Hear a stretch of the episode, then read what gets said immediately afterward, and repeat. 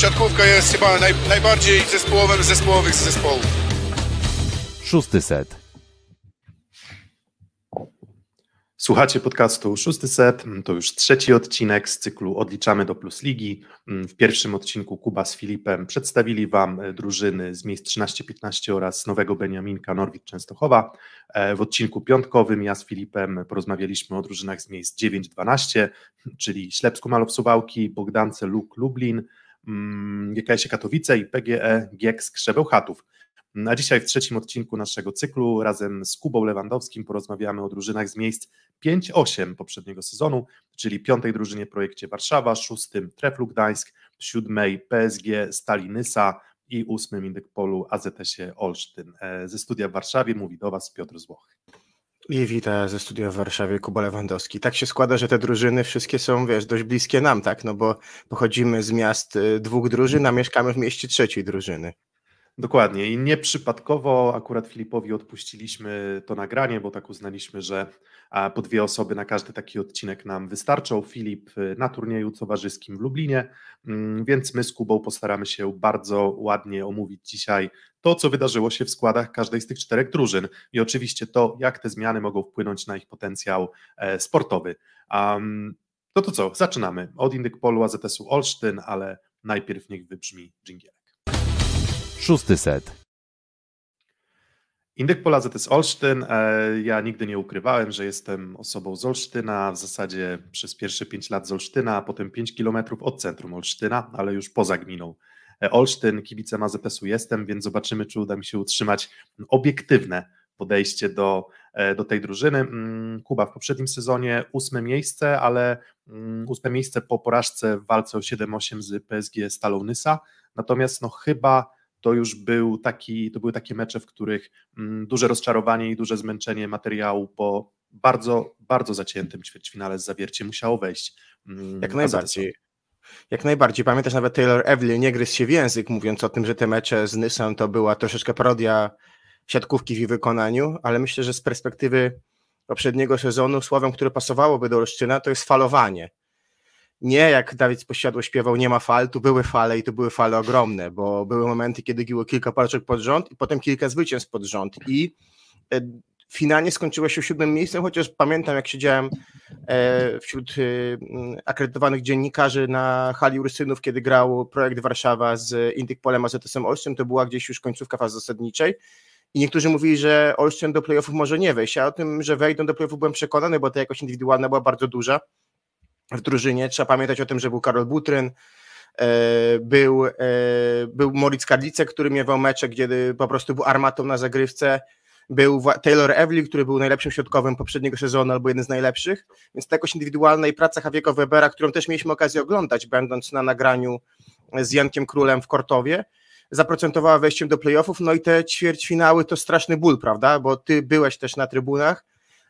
No i to była rywalizacja niesamowita, bo pierwsze dwa mecze, słabe wykonanie Olsztyna, szczególnie pierwszy, próby z Grzegorzem Pająkiem, a finalnie postawił Haviey Weber na prostsze granie Karola Jankiewicza. No i pierwszy mecz nie dawał nadziei, drugi dał nadzieję, no i potem rywalizacja wróciła do Iławy i wydarzyła się magia. Dokładnie, ale jeszcze w sumie zanim o ćwierćfinałach, to też warto wspomnieć o tym, że ta drużyna miała problemy zdrowotne. Bo wspominałeś już o Grzegorzu Pająku, a Grzegorz Pająk był postacią, która pojawiła się nieprzypadkowo, bo no bardzo niefortunna kontuzja Joshua Tuanigi. Nie taka typowo siatkarska, nikt mu nie stanął na stopę, nie podkręcił kolana, to nie były kwestie, nie wiem, barku, pleców, tylko no okropnie wyglądała ta kontuzja łokcia, no i ona załatwiła Joshua Tuanigę akurat w takim momencie, w którym wydawało mi się, że AZS łapie swój rytm i myślę, że na pewno byłby do ćwierćfinałów przygotowany lepiej, może z ciut lepszą pozycją startową, chociaż akurat to sparowanie z Aluronem CMC warte zawiercie no, okazało się być dość korzystne.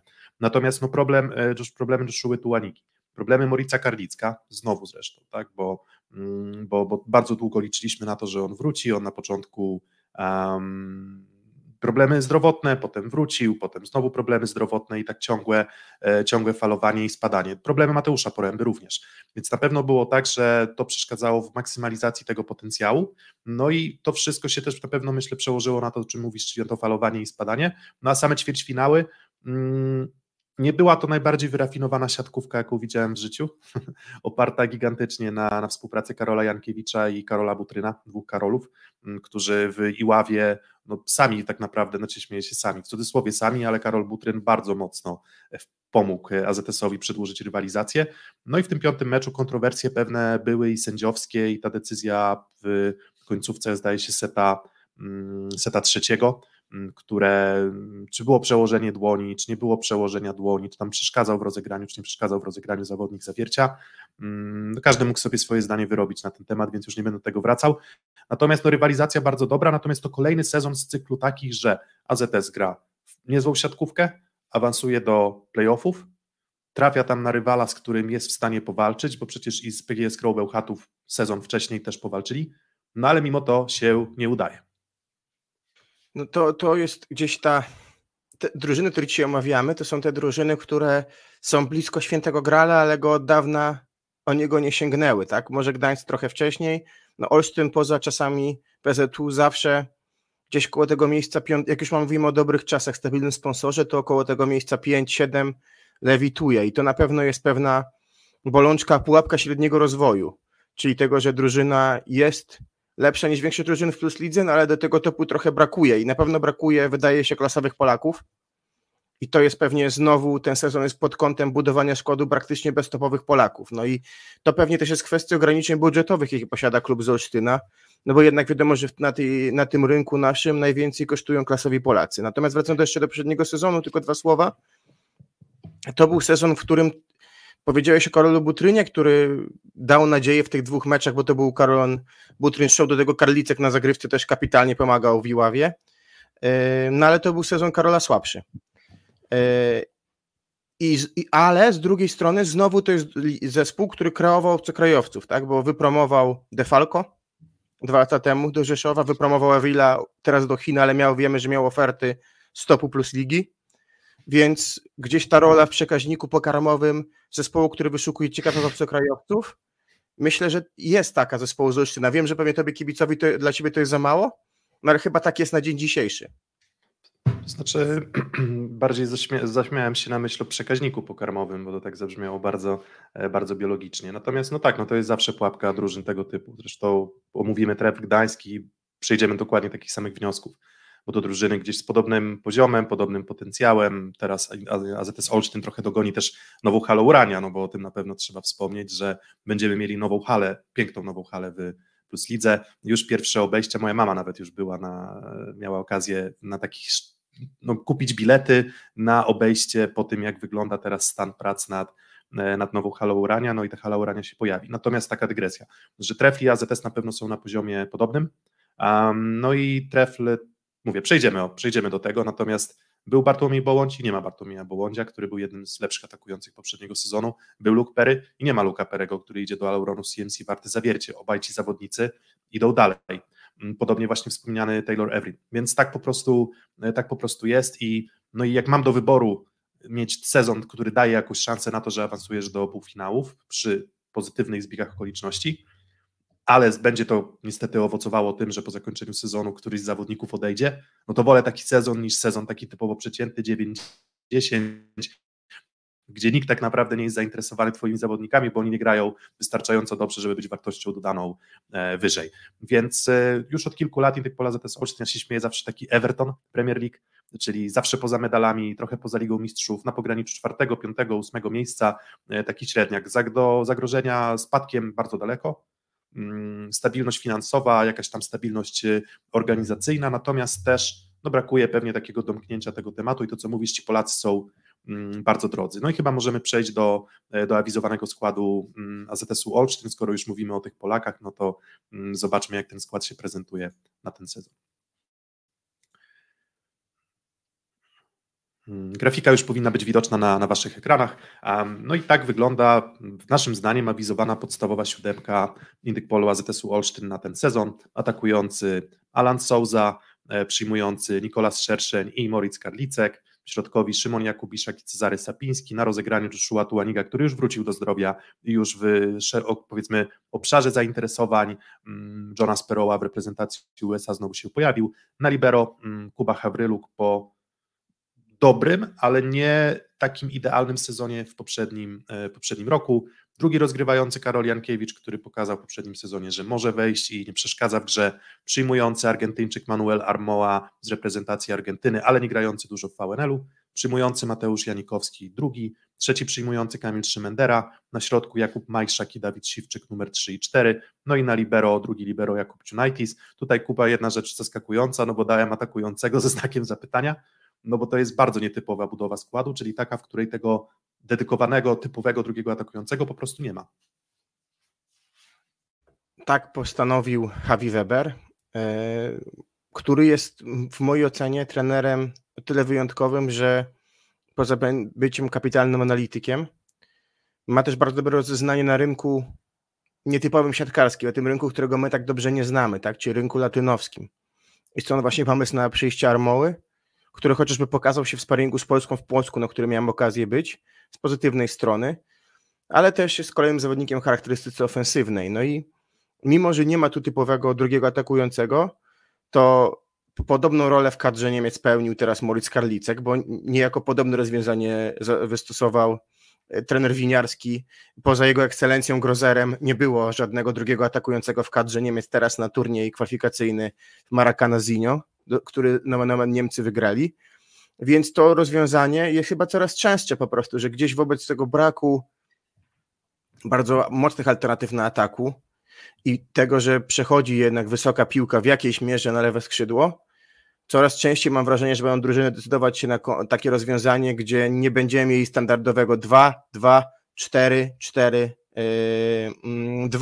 w składach. Oczywiście pewnie bez dwóch rozgrywających byłoby ciężko, ale już na wszystkich innych pozycjach wydaje mi się, że te rotacje plus jeden gdzieś, plus minus jeden gdzieś mogą się zdarzyć i nie uważam, żeby ten brak takiego atakującego był problemem, tak długo jak Alan Souza, który nie jest gościem o końskim zdrowiu, jak chociażby jego ekscelencja Grozer, będzie w tym zdrowiu funkcjonował.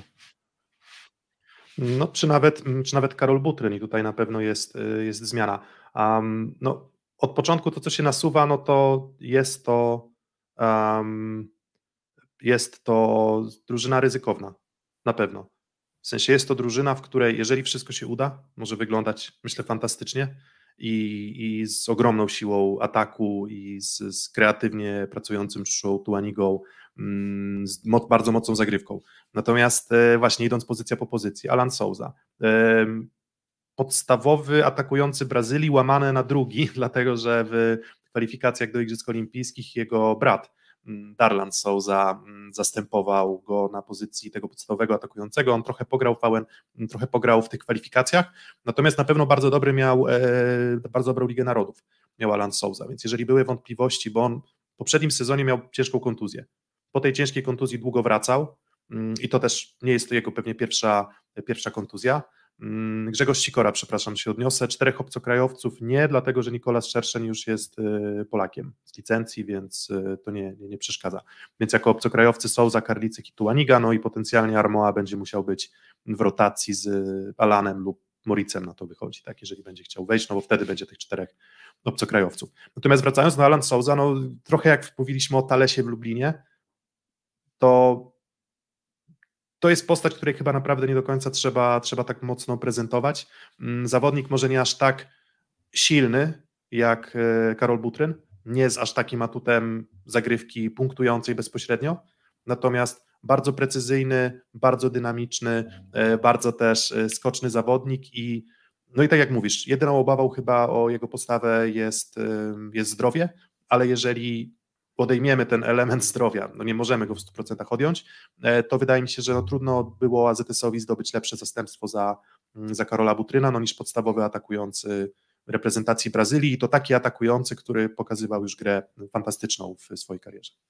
No nic dodać, nic ująć, bym powiedział tylko, że to jest charakterystyka Mariusza Wlazłego, tak, więc to jest ta charakterystyka, która jest jednak bardziej kontuzjogenna, natomiast jeżeli będzie w zdrowiu, no to mówię, nawet jeżeli w tym VNL-u w ćwierćfinale myśmy umieli go w jakiś tam sposób zatrzymać, to mówimy tu o podstawowym atakującym kadry w top 6 na świecie, tak? No więc to trzeba docenić, szczególnie mając na uwadze, że nie mówimy tu o Resowi czy Jastrzębiu, tylko mówimy tu jednak o drużynie Indykpol AZS Olsztyn. Odniosłeś się do Nikolasa Szerszenia, pozwól, że przejdę do przyjmujących, bo Niko to jest jedyny zawodnik z tej inaczej. Znowu trochę choroba FIVB, powiedzmy, nazwijmy to, skoro mówimy o wirusie FIFA, dotknęła też Olsztyn, bo jednak ta liczba kadrowiczów bardzo duża, czyli właśnie Alan, Moritz, Joshua Tuaniga i Manuel Armoa, 4 tak naprawdę wypadło z całego okresu przygotowawczego, więc z tego składu środkowi był Kuba Havryluk częściowo, no i był Niko Szerszeń, który lubi powietrze, bym powiedział, lubi powietrze warmińsko-mazurskie, nazwijmy to, oczywiście uwzględniając to, że Olsztyn leży na Warmii, ale jednak to powietrze, bym powiedział, z tego regionu Polski, z województwa warmińsko-mazurskiego, mu wybitnie leży i chyba na to samo liczysz, żeby to powietrze mu cały czas pomagało, bo wiemy, że niektórym zawodnikom nie pomagało tak bardzo jak pomorskie, ale Niko jest chyba takim, któremu to powietrze sprzyjało bardziej niż jednak południe Polski. To znaczy zakładam, że pijesz też do Suwałk. Oczywiście. Niko Szerszeń to akurat województwo podlaskie, no ale powiedzmy, że po sąsiedzku na styku. Ale faul, Jezu, przepraszam. Cały czas miałem wyobrażenie, że Nie. Suwałki to jest akurat biegun wschodni, biegun zimna, północno-wschodni, ale już tam ten fragment jednak województwa podlaskiego, więc raczej... Na Ełku się kończy, prawda? Na Ełku się kończy województwo, tak mniej więcej, tak. Dokładnie, więc raczej bym powiedział, że to północne powietrze, zimne powietrze może służyć, bo w tym Olsztynie na pewno też ciut chłodniej z uwagi na jeziora niż wreszcie Polski.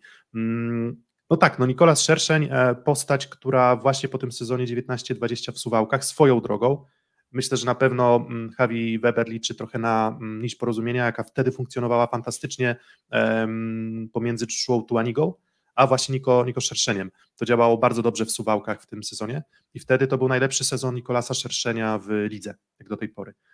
Był zdrowy, zagrał od deski do deski, świetna zagrywka wtedy, dość stabilny w przyjęciu, bardzo dobrze radził sobie też na piłce wysokiej i był takim bardzo silnym liderem ofensywnym, nie zawsze, nie wiadomo skutecznym. To nie było tak, że tam było 45% efektywności, natomiast też wynikało po prostu z wolumenu trudnych piłek, który on dostawał. Wybijał piłki bardzo mocno po rękach, w tym się specjalizował i wydaje mi się, że jeżeli on będzie zdrowy i jeżeli ja obserwuję sparingi w tych sparingach i w statystykach pomeczowych, wygląda na to w zasadzie, że właśnie Szerszeń jest liderem absolutnym Indykpolu AZS-u Olsztyn w tym zestawieniu bez Alana Souzy i Morica Karlicka. On zdobywa po 25-30 punktów w meczu, czyli ma bardzo trudne zadanie, natomiast same te liczby sugerują, że on będzie w stanie wziąć na siebie rolę lidera. Szczególnie dlatego, na początku sezonu. Dokładnie, szczególnie na początku sezonu, chociaż wiadomo, że tam na początku sezonu też Joshua Tuaniga z Alanem chyba wczoraj przylecieli do Polski, więc oni na dzisiejszej prezentacji w Galerii Warmińskiej w Olsztynie będą. Moritz też lądował o północy w Gdańsku, widziałem. Tak, więc cały zespół, chyba cała 14 już będzie gotowa na to, żeby się zaprezentować już jutro, więc mam pewne nadzieje związane z Nikolasem Szerszeniem, przy czym znowu, jak mówiliśmy o Alanie Souzie i o zdrowiu, tak Nikolas Szerszeń i jego ostatnie 2-3 sezony to niestety była historia przeplatanych ciągle występów niezłych, ale może niewybitnych właśnie z problemami zdrowotnymi, to takimi ciągnącymi się. Natomiast z tego co wiem, wszystko jest ok, jest zdrowy, wyleczył się, odpoczął w trakcie sezonu reprezentacyjnego i on będzie też kapitanem Indykpolu AZS-u Olsztyn, więc myślę, że jest takie wyróżnienie, które trochę ma zbudować jego pozycję w tej drużynie i wydaje mi się, że on do tej roli, nie wiem, czy nie pasuje właśnie najlepiej z całego podstawowego składu, więc na jego barkach będzie dużo grania, natomiast wszystko w okresie przygotowawczym na razie sugeruje, że Szerszeń powinien działać bardzo dobrze, więc na to liczę, mam taką nadzieję. W parze z nim Moritz Karliczek, no i tutaj właśnie Bartosz Sawicki, że Armoa na 2 lata może wygryzać Karlicka, zobaczymy, natomiast no jednak jest tak, że Karliczek w poprzednim sezonie, gdy grał, gdy był zdrowy, znowu był moim zdaniem jednym z lepszych, może nie najlepiej przyjmujących, ale w ataku, w samym ataku, jeden z najlepszych przyjmujących ligi. Zdrowy, oczywiście Karliczek. To jest zagrywka. No, dokładnie, więc mamy już trzeciego gracza, który ma problemy zdrowotne. No tak, i przede wszystkim zagrywka. Pamiętamy te mecze nawet już z... Aluronem CMC warte zawiercie, gdzie on torpedował i nawet słynny admin zawiercia wrzucał odniesienia do procy czy do rakiety, bo tak z taką prędkością czasami potrafił uderzać Moritz. i uważam, że zawodnik, który do pewnych systemów gry nie pasuje, a do pewnych pasuje bardzo. No i prawda jest taka, że ta drużyna będzie drużyną ofensywną. Jakby nie ma co ukrywać, że będzie inaczej. Cytując klasyka, na pewno będzie dobrze w ofensywie. Zobaczymy, jak będzie w defensywie i pewnie o tym sobie powiemy w następnej sekcji omówienia drużyny, ale na pewno do gry na wysokiej piłce, do dania dużej mocy na zagrywce, narzucenia ogromnej presji na rywalach, to Moritz nadaje się idealnie i wydaje mi się, że pokazywał to, że jest zawodnikiem na wyższy poziom niż walka o play-off w Plus Lidze, że to jest zawodnik, który może się bić o medale, więc jakby każdy z tych skrzydłowych, których powiedziałeś, to jest, wydaje mi się, skrzydłowy, który mógłby walczyć o miejsca 4, 5, 6, 7, wydaje mi się, i ocierać się o medale, więc jak powiedziałeś, w idealnym zgraniu, w idealnej konstelacji gwiazd i w pełnym zdrowiu, to naprawdę może być mieszanka wybuchowa, ale pytanie, Piotrek, czy ci środkowi do tego pasują, bo znowu mamy środkowych jak Cezary Sapiński, którego znamy z dobrej zagrywki, którego znamy z dobrej skuteczności w ataku i nie znamy go przesadnie, jeżeli chodzi o dużą ilość bloków punktowych na set. Szymon Jakubiszak, trochę inna historia, no bo to jest ktoś, kto już przez dwa sezony daje ci dużą nadzieję na środku.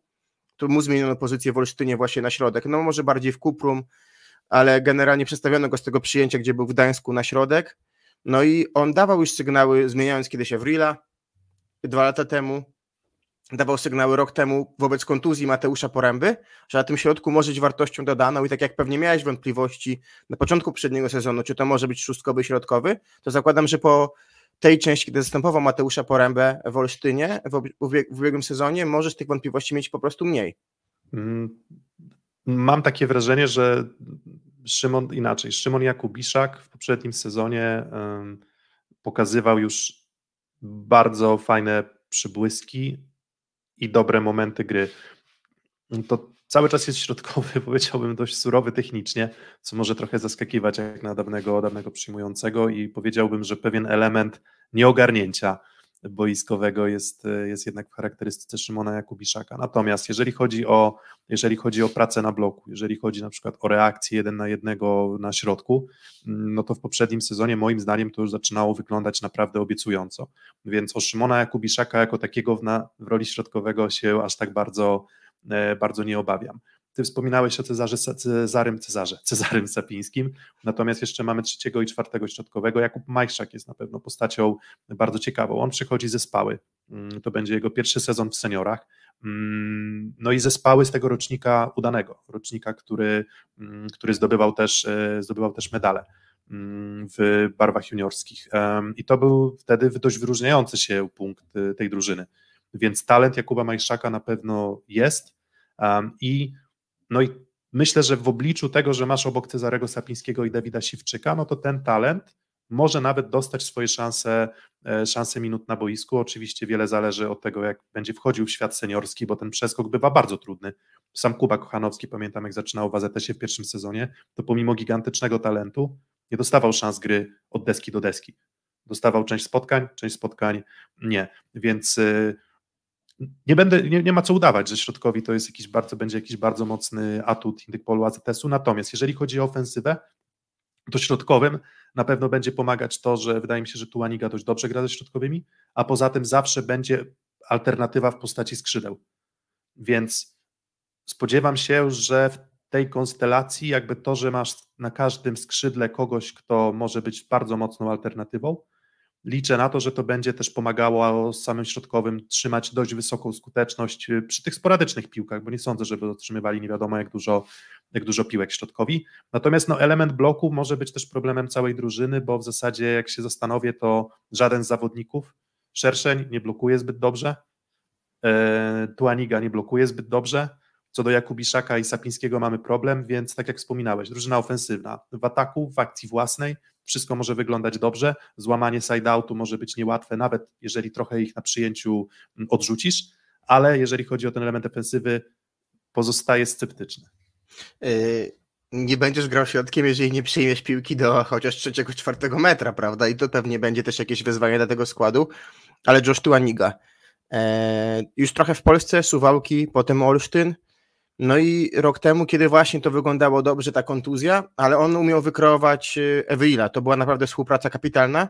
Przed nim była wysoka poprzeczka, bo jednak Janek Firlej potrafił dać bardzo dużo Olsztynowi, no i to on prowadząc drużynę był bliziutko wyeliminowania PGE Skry Bełchatów, a Tuaniga zaczął słabo, a właśnie w momencie kontuzji gdzieś to zaczynało już wyglądać optymalnie. Ja myślę, że też jest duża wiara bardzo w Haviego Webera, jego pracę jednak metodyczną, której znowu aż tak dużo w sezonie nie będzie, tak? Przy tej ilości podróży, mimo braku pucharów, no to pewnie to może być jakieś tam wyzwanie, natomiast poprzedni sezon i Karol Jankiewicz wszedł, były obawy, był ściągany Grzegorz Pająk, a to Karol wyglądał lepiej. To nie była, tak jak powiedziałeś, trudna siatkówka, ale nie sposób odmówić mu serducha, przywiązania ogromnego do klubu i tego, że zawsze daje, czy jak wchodzi na boisko, jego nawet wymowa ciała, to jak się prezentuje, ma za zadanie dać impuls i dać energię drużynie i to bardzo często się udawało.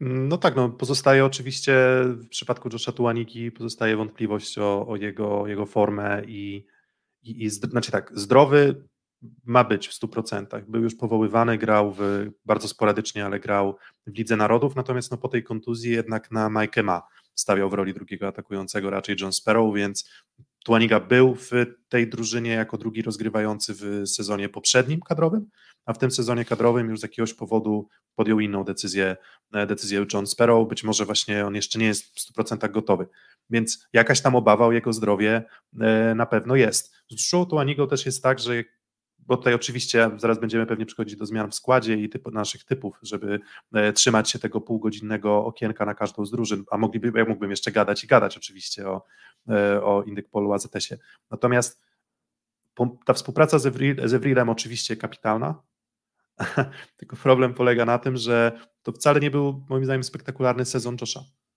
W sensie, że jak sobie pomyślę o początku sezonu, jak sobie pomyślę o pierwszej rundzie, no to w zasadzie, tak jak mówiłem, ten flow dopiero gdzieś tam w drugiej rundzie się zaczynał pojawiać do tego meczu z Bielskiem Białą, gdzie wydawało się, że już wszystko zaczyna w tej pierwszej akcji wyglądać świetnie, natomiast był długi okres sezonu, w którym no, Joshua Tuaniga wcale nie wyglądał jakoś fantastycznie i też miał problemy z dokładnością piłek do lewego skrzydła i faktycznie trochę Taylor Evelin pudrował pewne problemy w jego rozegraniu.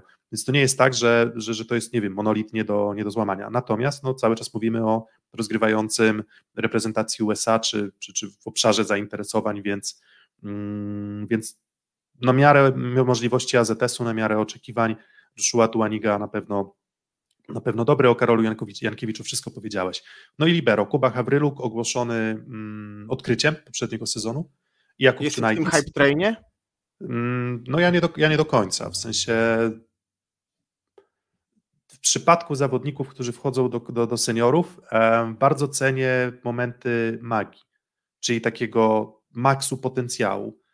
To, że to falowanie formy i falowanie poziomu gry na pewno będzie występować, to jest normalne, natomiast Kuba Havryluk ma słabe przyjęcie ciągle. I spodziewałem się, że to przyjęcie będzie wyglądać na poziomie Plus Ligi lepiej. Natomiast w poprzednim sezonie, o ile w obronie wielokrotnie kapitalnie funkcjonował właśnie Kuba Havryluk i robił rzeczy magiczne i za to niesamowity szacunek, tak jeżeli chodzi o jego możliwość stabilizowania przyjęcia, bo tutaj właśnie Sławomir Osiak, czy wystarczy mocy na przyjęciu w AZS-ie i ISG, czy na pewno Joshua trochę się nabiega i tak to może niestety wyglądać i ten Kuba Havryluk lepiej przyjmujący, bardzo by się przydał AZS-owi, a tego przyjęcia może nie być i jednym z elementów, który sprawi, że nie będzie, jest właśnie Kuba Havryluk. A ty jak go oceniasz? No ale wiesz co, bo jest zawsze pytanie, na które mało kto sobie odpowiada. Co jest ważniejsze u libero, przyjęcie czy obrona? Ja myślę, że przyjęcie, bo zawsze przyjmuje, w każdej akcji on przyjmuje, w każdej akcji stoi do przyjęcia, oczywiście piłka może nie być w niego celowana, no ale jednak tych przyjęć jest więcej w meczu niż obron. Tak mi się wydaje przynajmniej, nie wiem, czy jest ktoś aż tak omijany, szczególnie przy tym, że libero to do zasady biorą najwięcej miejsca, więc skoro przyjęcie jest ważniejsze dla mnie ciut bardziej niż obrona, no to też pod tym kątem patrzę na libero. No i właśnie mówię, obrony są spektakularne, są do highlightów i czasami dadzą jakość w postaci szansy na kontrę i breaka i to jest ogromna wartość. No ale to przyjęcie jest jednak elementem, bez którego moim zdaniem na poziomie stabilności i na dużym poziomie też równości tego przyjęcia ciężko będzie mu po prostu wskoczyć jeszcze ten szczebelek wyżej do klubów top 4 i do kadry, bo zobacz, że ten sezon kadrowy jego dostał szansę od trenera Grbicia, ale szybciutko był zdejmowany, jakby nie wiem, czy to była kwestia presji, nawet w tych sparingach mówię, tak, z Niemcami czy z Japonią, czy to była kwestia presji, czy też VNL-u bodajże był, popraw mnie, że jestem w błędzie, wydaje mi się też pojechał do tak, Nagoi na pierwszy turniej, ale tam dużo grał Szymura. Dokładnie, więc nie wiem, czy to była kwestia presji, czy jeszcze nie przygotowania na ten poziom, czy właśnie tego, bo to przyjęcie mocno moim zdaniem wadziło trenerowi Grbiciowi, a on akurat do tego przywiązuje ogromną wagę. Dobra, myślę, że czas na przejście dalej, Piotrek, do krótkiego porównania, kto się zmienił, no i pewnie do atutów drużyny w tym kontekście. Chyba to wszystko powiedzieliśmy, tak, co było inaczej, ale daję ci głos. W zasadzie tak, wszystko wspomniałem. Karol Butryn był liderem tej drużyny przez ostatnie sezony i na pewno wejście w jego buty dla Alana nie będzie takie łatwe. Karlicek i Andringa, był tam też Bartłomiej Lipiński po nieudanym sezonie, natomiast dość szybko się wykrystalizowała ta para Karlicek-Andringa. Teraz będziemy mieli parę Karlicek-Szerszeń, czyli większa moc w ofensywie, natomiast ten element techniczny Roberta Andringi bardzo na pewno drużynie pomagał i to nie tylko w ostatnim sezonie, ale w zasadzie we wszystkich, w których był na boisku i był w składzie Indykpolu AZS-u. Evelin i Poręba zmieniony na Jakubiszaka i Sapińskiego. Patrząc czysto po nazwiskach, mówię, za Mateuszem Porębą tak bardzo tęsknić nie będę. Oczywiście mówię o Mateuszu Porębie w formie z poprzedniego sezonu, która była taka sobie. Więc Jakubiszak, Sapiński, na rozegraniu staje Tuaniga, na libero Havryluk, więc mówimy o, w zasadzie patrząc względem końcówki sezonu, Tuaniga został, Havryluk został, Jakubiszak został i Karlicek został, czyli 4 postaci z tej czołowej siódemki, najlepszej siódemki Indykpolu AZS-u Olsztyn pozostały w drużynie. I możemy przejść pewnie do takiego krótkiego omówienia już naszych typów i atutów Indykpolu AZS-u Olsztyn. Więc tak, bardzo mocna zagrywka, bo tę zagrywkę ma Alan, tę zagrywkę ma Szerszeń, tę zagrywkę ma Karlicek. I to nie złą, tylko jak się wstrzelają, to naprawdę każdy z nich może seriami zdobywać punkty. Sapiński.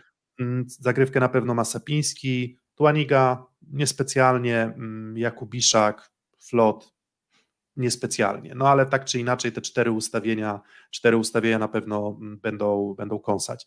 No i te zdrowe skrzydła, mówimy, podkreślamy zdrowe skrzydła, powinny zagwarantować właśnie skuteczność w ataku i w pierwszej akcji i też jakość na kontrze, czyli w zasadzie gdzie piłki nie poślesz, możesz liczyć na to, że ci zawodnicy będą radzić sobie też odrobinę na piłce wysokiej, czyli nie tylko mówimy tutaj o granych quickach od Tuanigi, ale również w tych trudnych sytuacjach powinno być na podwójnym, potrójnym bloku powinno się udawać. Natomiast minusy, o których wspominaliśmy, obawy o zdrowie i brak zmiennika na ataku, wystarczy, że wypada Alan i zaczyna się kombinowanie. Moritz Karliczek prawdopodobnie wtedy, on w reprezentacji Niemiec w roli takiego atakującego już występował, więc zakładam, że to on jest typowany na tę pozycję. Manuel Armoa grał po przekątnej, na takich 3 przyjmujących grali w sparingu z Suwałkami, a więc może on. Natomiast obawy o zdrowie, bo Szerszeń może mieć problemy ze zdrowiem, Karlicek może mieć problemy ze zdrowiem, Alan może mieć problemy ze zdrowiem, Josh Tuaniga miał problemy ze zdrowiem, więc to jest wśród tych liderów na pewno to obawa. Jakość środkowych i skrzydłowych na bloku, to ten blok myślę, że może być problemem Indykpolu AZS-u Olsztyn, no i poziom przyjęcia. No i wychodzi z tego, Kuba, taka drużyna trochę niezbalansowana, natomiast jeżeli swoją magię w pracy blok obrona wykona Haviey Weber i będzie w stanie przypudrować trochę te problemy, to wydaje się, że może być to drużyna na granie bliskie awansowi do półfinałów w takim scenariuszu, ale ten drugi scenariusz jest taki, jak tutaj Łukasz Sochacki pisze, nie zgodzę się z tym do końca, czy to drużyna, która może z każdym wygrać i z każdym przegrać oprócz Częstochową, bo moim zdaniem jednak jest wystarczająco dużo jakości tutaj, żeby pokonać drużyny, powiedzmy 4 najsłabsze w lidze bez większych problemów. Natomiast na pewno jest rozchwianie potężne. No my się zdecydowaliśmy na typy 6-8, natomiast jak ty to skomentujesz, bo to nie musi być 6-8, może być 5, ale może być i pewnie 11. Tylko wiesz, 6-8, dlatego myślę, że top 5 wygląda za mocno I nawet jeżeli jeden ze skrótowych by wypadł, no to mówię, jest Armoa. Janikowski potrafi wejść, zabezpieczyć przyjęcie. Natomiast no, jeden skrzydłowy jak wypadnie, to myślę, że jeszcze się uda w miarę zachować szkielet i schemat gry. Jak więcej, no to wiadomo, będzie ciężko, ale która drużyna jest gotowa na wypadnięcie dwóch podstawowych zawodników? Moim zdaniem praktycznie żadna. Natomiast jaką nadzieję też prowadzę, mówię, praca Haviego Webera na treningach. Gdyby ich było więcej, gdyby ta liga grała weekend, to bym miał jeszcze wyższe nadzieje wobec tej drużyny, bo no, zagrywka będzie najlepsza w lidze. Piotrek, to będzie najlepsza zagrywka w lidze. W sensie nie masz drugiej drużyny, która masz tak cztery dobre ustawienia na zagrywce. Uważam, że nie ma. Nawet stopu, znaczy, stop 5 nie ma takiej drużyny. Znaczy wiesz, z tym graniem weekend to też jest tak, że jak się zacznie Liga Mistrzów, no to te środy będą wolne. No tak, to fakt. W zasadzie od pucharów już masz pracę cotygodniową, więc... Ale to grudzień, grudzień. No grudzień, no oczywiście, no ale to cały czas będzie gdzieś tam z 2/3 sezonu jeszcze do rozegrania. Więc pełna jakby zgoda. W przypadku drużyn, które będą grały w pucharach, 100% zgoda. W przypadku drużyn spoza pucharów może nie do końca. Natomiast tak, zagrywka na pewno, atak na pewno. Kontra, dobra kontra, przy czym mówię, z dobrą kontrą też jest tak, że nie wiem do końca, właśnie to jest też pytanie ciekawe do ciebie, już takie może na finiszu, jak ty też w ogóle oceniasz potencjał AZS-u w obronie w takim zestawieniu, bo wydaje mi się, że jest, powinno być przyzwoicie. Szerszeń, Alan dobrze broni. Alan dość dobrze broni. Może Tuaniga może być to jakimś tam problemem. Trochę, no i środkowy nie bronią dobrze.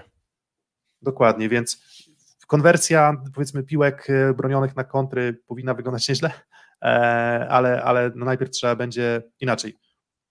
Samą dobrą zagrywką AZS będzie w stanie sobie być może wypracowywać sytuacje, w których będą mieli piłki na przykład przebijane za darmo albo łatwymi plasami. Więc to jest trochę taki scenariusz, który może AZS-owi pomagać, bo powiedzmy liczenie samo na blok może nie zawsze się udawać. To co mówiłem, Piotrek, sety da się wyserwować, mecz już niekoniecznie, więc mogą być sety wyserwowywane, no a wtedy będzie jeszcze trzeba dodatkowe dwa dołożyć, wiesz, swoją grą i myślę, że to jest szansa na dużą ilość punktów, też czasami na tiebreaki. Myślę, że to może być drużyna, która polubi tiebreaki. Więc przekonamy się już wkrótce. My stawiamy na miejsca 6-8, natomiast myślę, że to będzie playoff. Tak myślę, że to będzie playoff, ale tak jak mówisz, jakości na ugryzienie miejsc 1-4 i wygranie w ćwierćfinale. Chociaż te ćwierćfinały, trzeba też przypomnieć format, że będzie format ze złotym setem, nie będzie do 3 zwycięstw, więc to może premiować przygotowanie na pojedyncze mecze, a akurat Haviey Weber pokazał, że na playoffy drużynę przygotowuje kapitalnie. Mhm. Więc to jest na pewno szansa, natomiast do tych playoffów najpierw trzeba się dostać, więc... Dokładnie, może wygrać z każdym, przegrać może nie z każdym, ale myślę, że na pewno rozchwianie pewne w tej drużynie może być widoczne, no i na pewno trudny początek sezonu też, bo tydzień pracy w zasadzie z tymi zawodnikami, którzy przyjechali wczoraj do Polski, czyli tymi kluczowymi kadrowiczami, a potem Zaksa, Jastrzębski Węgiel, Aluron CMC Warte Zawiercie na początek, wyjazd do Nysy, więc będzie tutaj na pewno trudny początek dla drużyny, która nie jest do końca zgrana. Tyle o Indykpolu AZS-ie Olsztyn i przechodzimy do PSG Stali Nysa.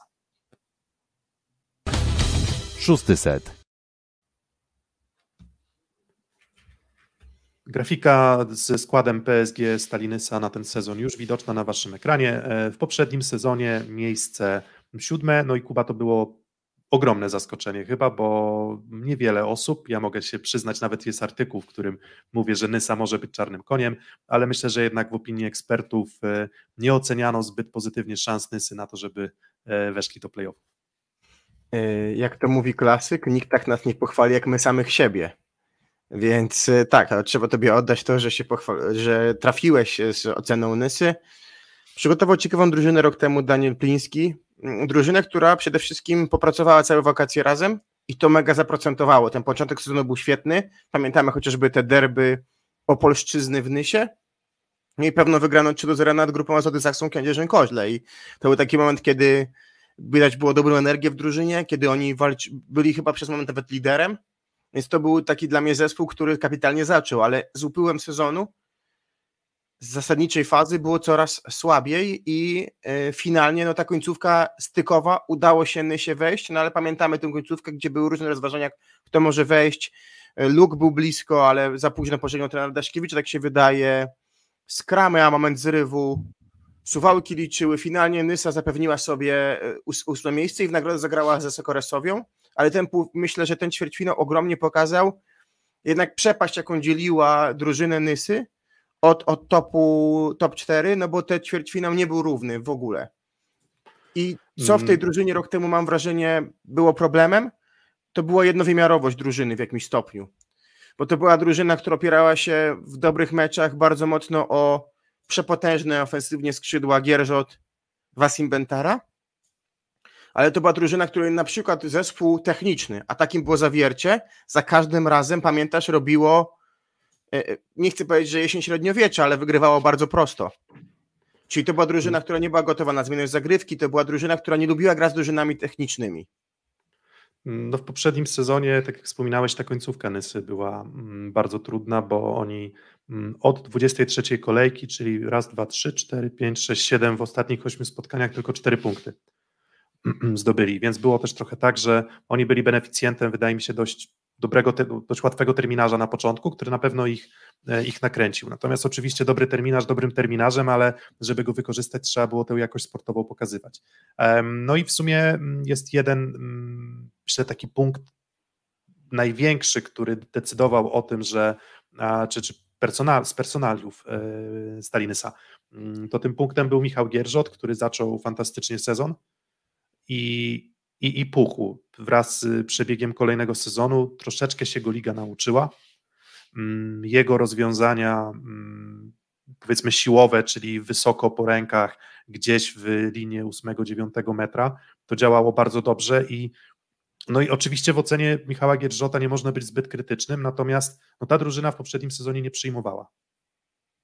Zupełnie.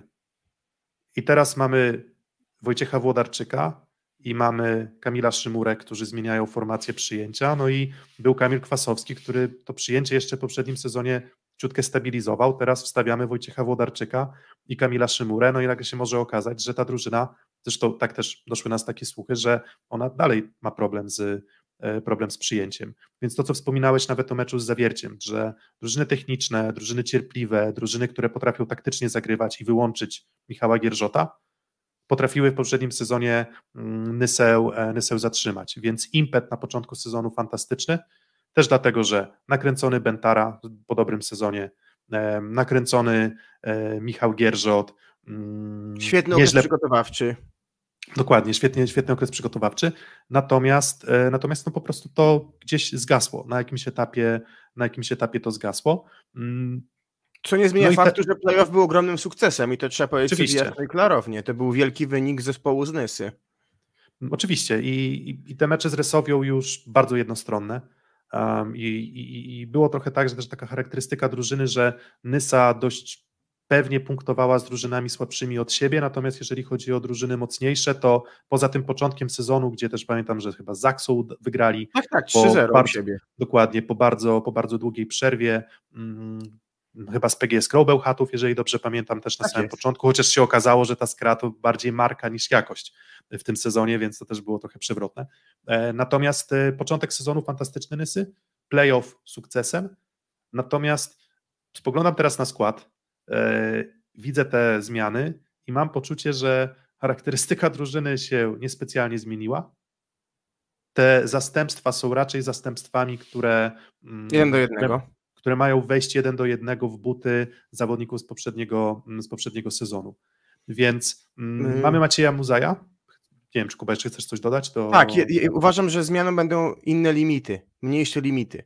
Rok temu był problem, bo było 3 obcokrajowców, tak? Bo był Zerba, Żukowski i Bentara, no bo on tej licencji finalnie polskiej na grę jako Polak plus gdzie nie dostał w trakcie sezonu i to blokowało El Grawiego. Ja uważam, że jeżeli mówimy o najbardziej all-rounderowym zawodniku z przyjmujących Nysy, to jest Zouir El Grawi. I trener Pliński, wydaje mi się, że bardzo go ceni. Ceni właśnie u niego tę uniwersalność i nawet nominował go na kapitana. Więc to jest postać, która moim zdaniem może tej drużynie dać więcej niż rok temu, bo rok temu jak on miał wejść, to musiał zejść Zerba, tak? I musiał wejść za niego Jankowski albo Abramowicz, albo musiał zejść Żukowski i wejść Patryk Czurek, więc ta kwestia limitów rok temu, mam wrażenie, mocno uwierała drużynę z Nysy i nie wiem, czy pamiętasz rozmowę naszą z Danielem Plińskim, on mówił, że dla nich te limity i ta kwestia Wasima jako obcokrajowca im przeszkadzała, w sensie w sposobie, jaki chcieliby grać. I teraz kwestia, że trafił na atak Polak Maciej Muzaj, myślę, że jakościowo bardzo dobra zmiana dla Wasima,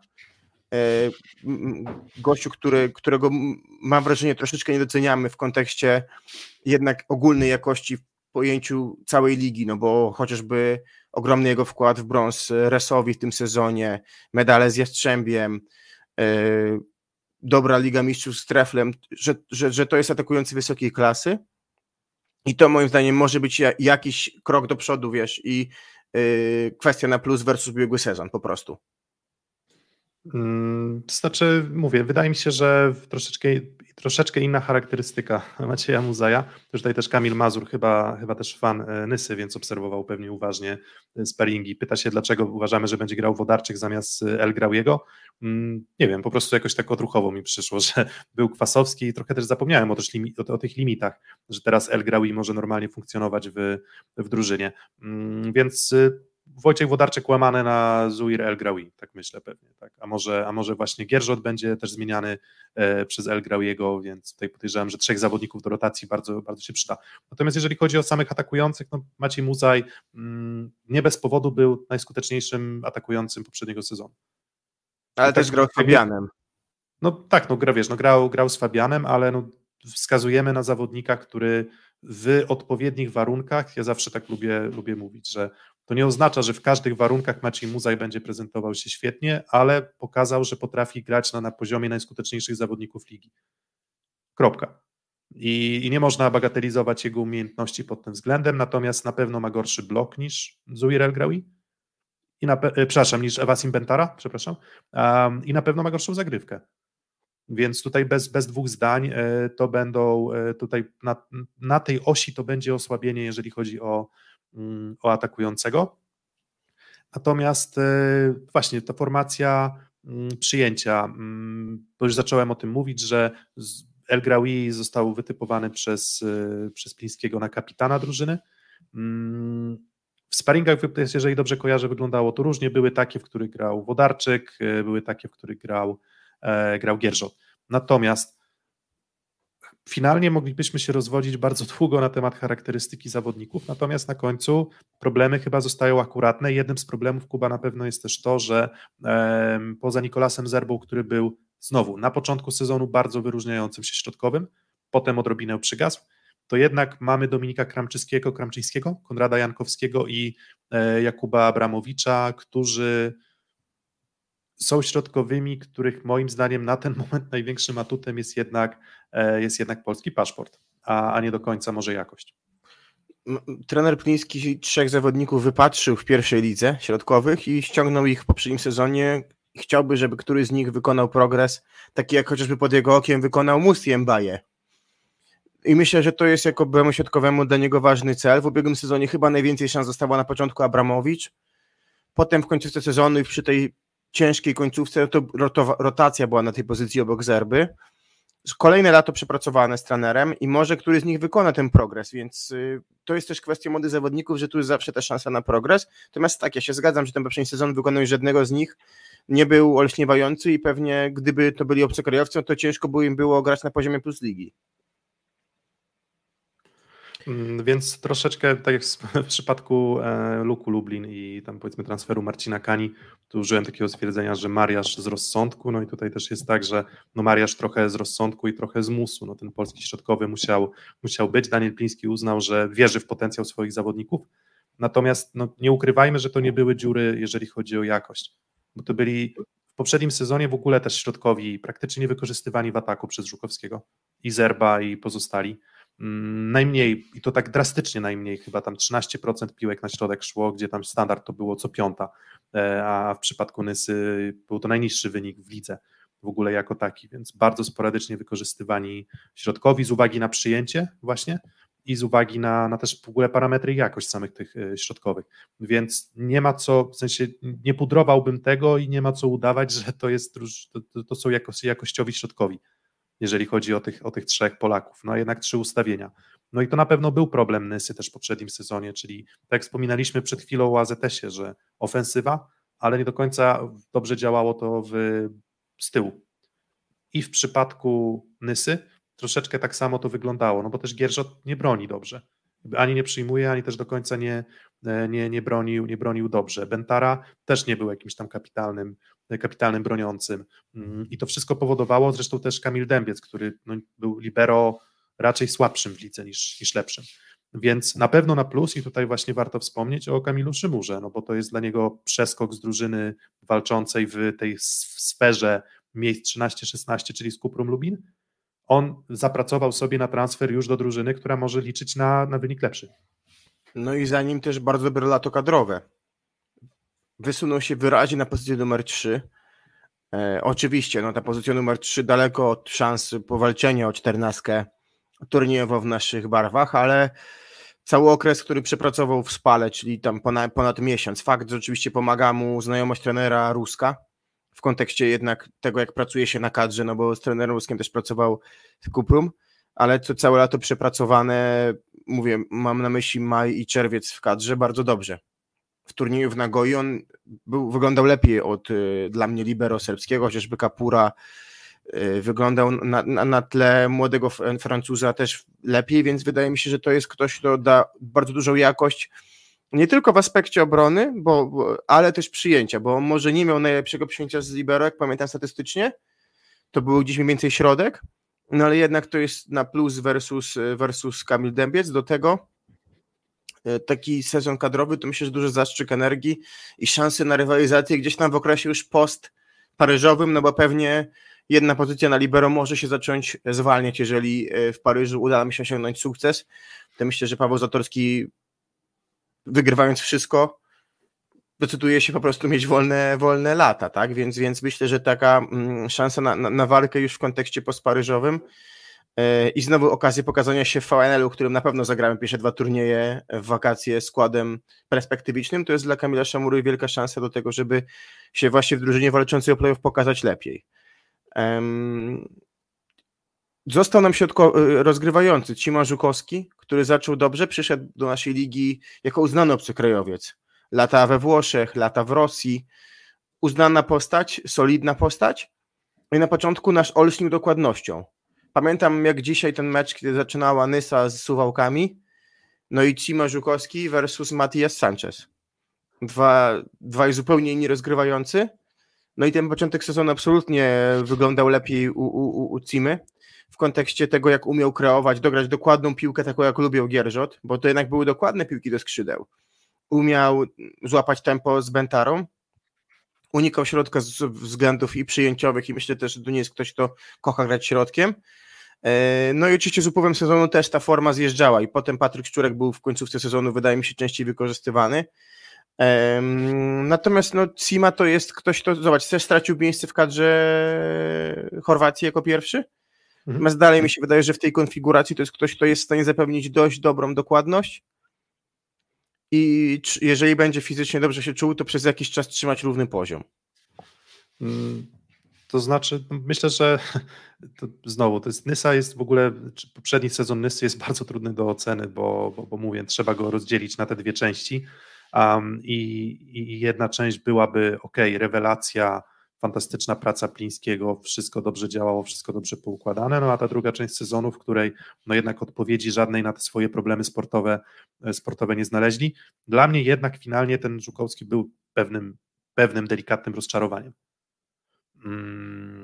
bo moim zdaniem miał materiał inaczej. Nie był w stanie dać drużynie coś więcej niż po prostu stabilność i powtarzalność i dokładność. Co jest oczywiście niczym złym, no bo to nie jest tak, że każdy rozgrywający, tak jak wspominałeś, Sancheza musi być szalonym magikiem, który będzie popełniał tutaj jakieś niekonwencjonalne rozegrania, natomiast no, w przypadku Żukowskiego raczej raczej właśnie ta stabilność powoduje, że bardziej to będzie znowu liczenie na to, że Muzaj, czy Gierżot, czy El Graoui, czy Włodarczyk będą musieli sobie radzić umiejętnie na piłkach wysokich i troszeczkę podwieszonych, czyli raczej to wykorzystywanie zasięgu. Patryk Czurek już wspominałeś, drugi rozgrywający, raczej też uważam z gatunku solidnych, więc on już wniesie kolejny sezon i wydaje mi się, że jest tutaj tą postacią, która trochę tę grę może ustabilizować. No i też warto wspomnieć o takich postaciach z drugiego szeregu. Remigiusz Kapica po bardzo nieudanym sezonie w Cuprum Lubin przychodzi i tutaj nawet Kamil Mazur wspominał, że Muzaj wyglądał słabo i nawet bardzo słabo w okresie przygotowawczym. No i tam widziałem kilka meczów, w których Remigiusz Kapica grał na przykład na 60-70% skuteczności, więc dla niego też to jest nadzieja na odżycie, bo ten sezon w Cuprum Lubin był naprawdę bardzo niewyraźny. No i Kamil Kosiba też jest ciekawą postacią, bo on z pierwszej ligi przychodzi, w tej pierwszej lidze taki all-rounder od wszystkiego, czyli dość dobra zagrywka, dość dobry blok, dość dobre przyjęcie i atak, i bardzo jestem ciekaw, czy on dostanie swoje szanse na grę. Zazwyczaj z tymi pierwszoligowcami bywa różnie, natomiast jak w ogóle oceniasz ławkę Nysy? Na ataku duża alternatywa, uważam, no bo mówię, ty pamiętasz też go z Olsztyna, Remigiusz Kapica ma duży potencjał. Czy go wykorzystuje, tak jak się spodziewaliśmy kiedyś? Pewnie nie. Szczurek solidny, tak jak mówię, El Graoui, ja jestem jego bardzo dużym fanem, uważam, że to jest zawodnik, który w tym sezonie, mówię, ten paszport uwierał i myślę, że on będzie w stanie pokazać to, że to jest po prostu nowoczesny przyjmujący bez wyraźnego, miękkiego podbrzusza. Ja takich zawodników bardzo cenię. Kosiba bardzo podobnie wygląda właśnie jak El Graoui na poziomie pierwszej ligi, czyli też właśnie all-rounder. Myślę, że też mogą być okazje, kiedy dostanie szansę gry, kiedy ewidentnie to przyjęcie nie będzie wyglądać. Do tego środkowi Jankowski i Abramowicz, to powiedzieliśmy sobie o nich i myślę, że tu rywalizacja o drugie miejsce będzie wyraźna. No i Kamil Dębiec na drugiego libera, myślę, że jak najbardziej. Czyli tak wygląda wyjściowa siódemka naszym zdaniem. Maciej Muzaj na ataku, rozgrywający Cifamej i Żukowski, na przyjęciu Michał Gierżot i Wojciech Włodarczyk lub Zuir El Graoui, bo to mogą być dwie postaci bardzo, bardzo równe. Nikolas Zerba na środku, na pewniak na pozycji środkowego jednego, na drugim środkowym Dominik Kramczyński lub Konrad Jankowski lub Jakub Abramowicz, bo to trzech środkowych, z których tak na razie w sumie nikt się nie wysunął na prowadzenie, jeżeli chodzi o jakąś taką jakość sportową. No i libero Kamil Szymura, to na pewno wzmocnienie. No i porównajmy sobie składy z poprzedniego sezonu i składy z tego sezonu. Odchodzi Bentara, w jego miejsce Muzaj, para Gierżot-Kwasowski, obecnie Gierżot-Włodarczyk lub właśnie El Graoui, żeby doprecyzować. Zerba, Abramowicz tutaj bez zmian, na rozegraniu bez zmian, no i na libero na pewno poprawa Dębiec lub Szymura. I zastanówmy się teraz też nad naszymi typami i co w zasadzie może być plusem i minusem właśnie Stali Nysa. No to tak, pierwsza sprawa, no to myślę, że Muzaj może zastąpić Bentarę w roli lidera, no bo ty też pamiętasz Trefla Gdańsk, że gdy on był mocno obciążony atakiem, to też radził sobie dobrze, więc potrafi na pewno w te buty lidera wejść. Na pewno, chociaż tak jak tutaj piszecie na czacie, te sparingi nie napawały optymizmem, ale nie wiemy też, wiecie, jak to jest w prekampie, kwestie zdrowotne nie do końca nam są znane, jeżeli nie jesteśmy blisko bardzo klubu. Natomiast Cima pokazał, że z atakującymi umie grać i w przeszłości też chociażby w kadrze Chorwacji też z Dyrliciem umiał grać dobrze, więc wydaje mi się, że odbicie do tyłu jest jego jakimś atutem i z takimi rozgrywającymi Maciej Muzaj w tych warunkach dobrze funkcjonuje, albo nawet bardzo dobrze.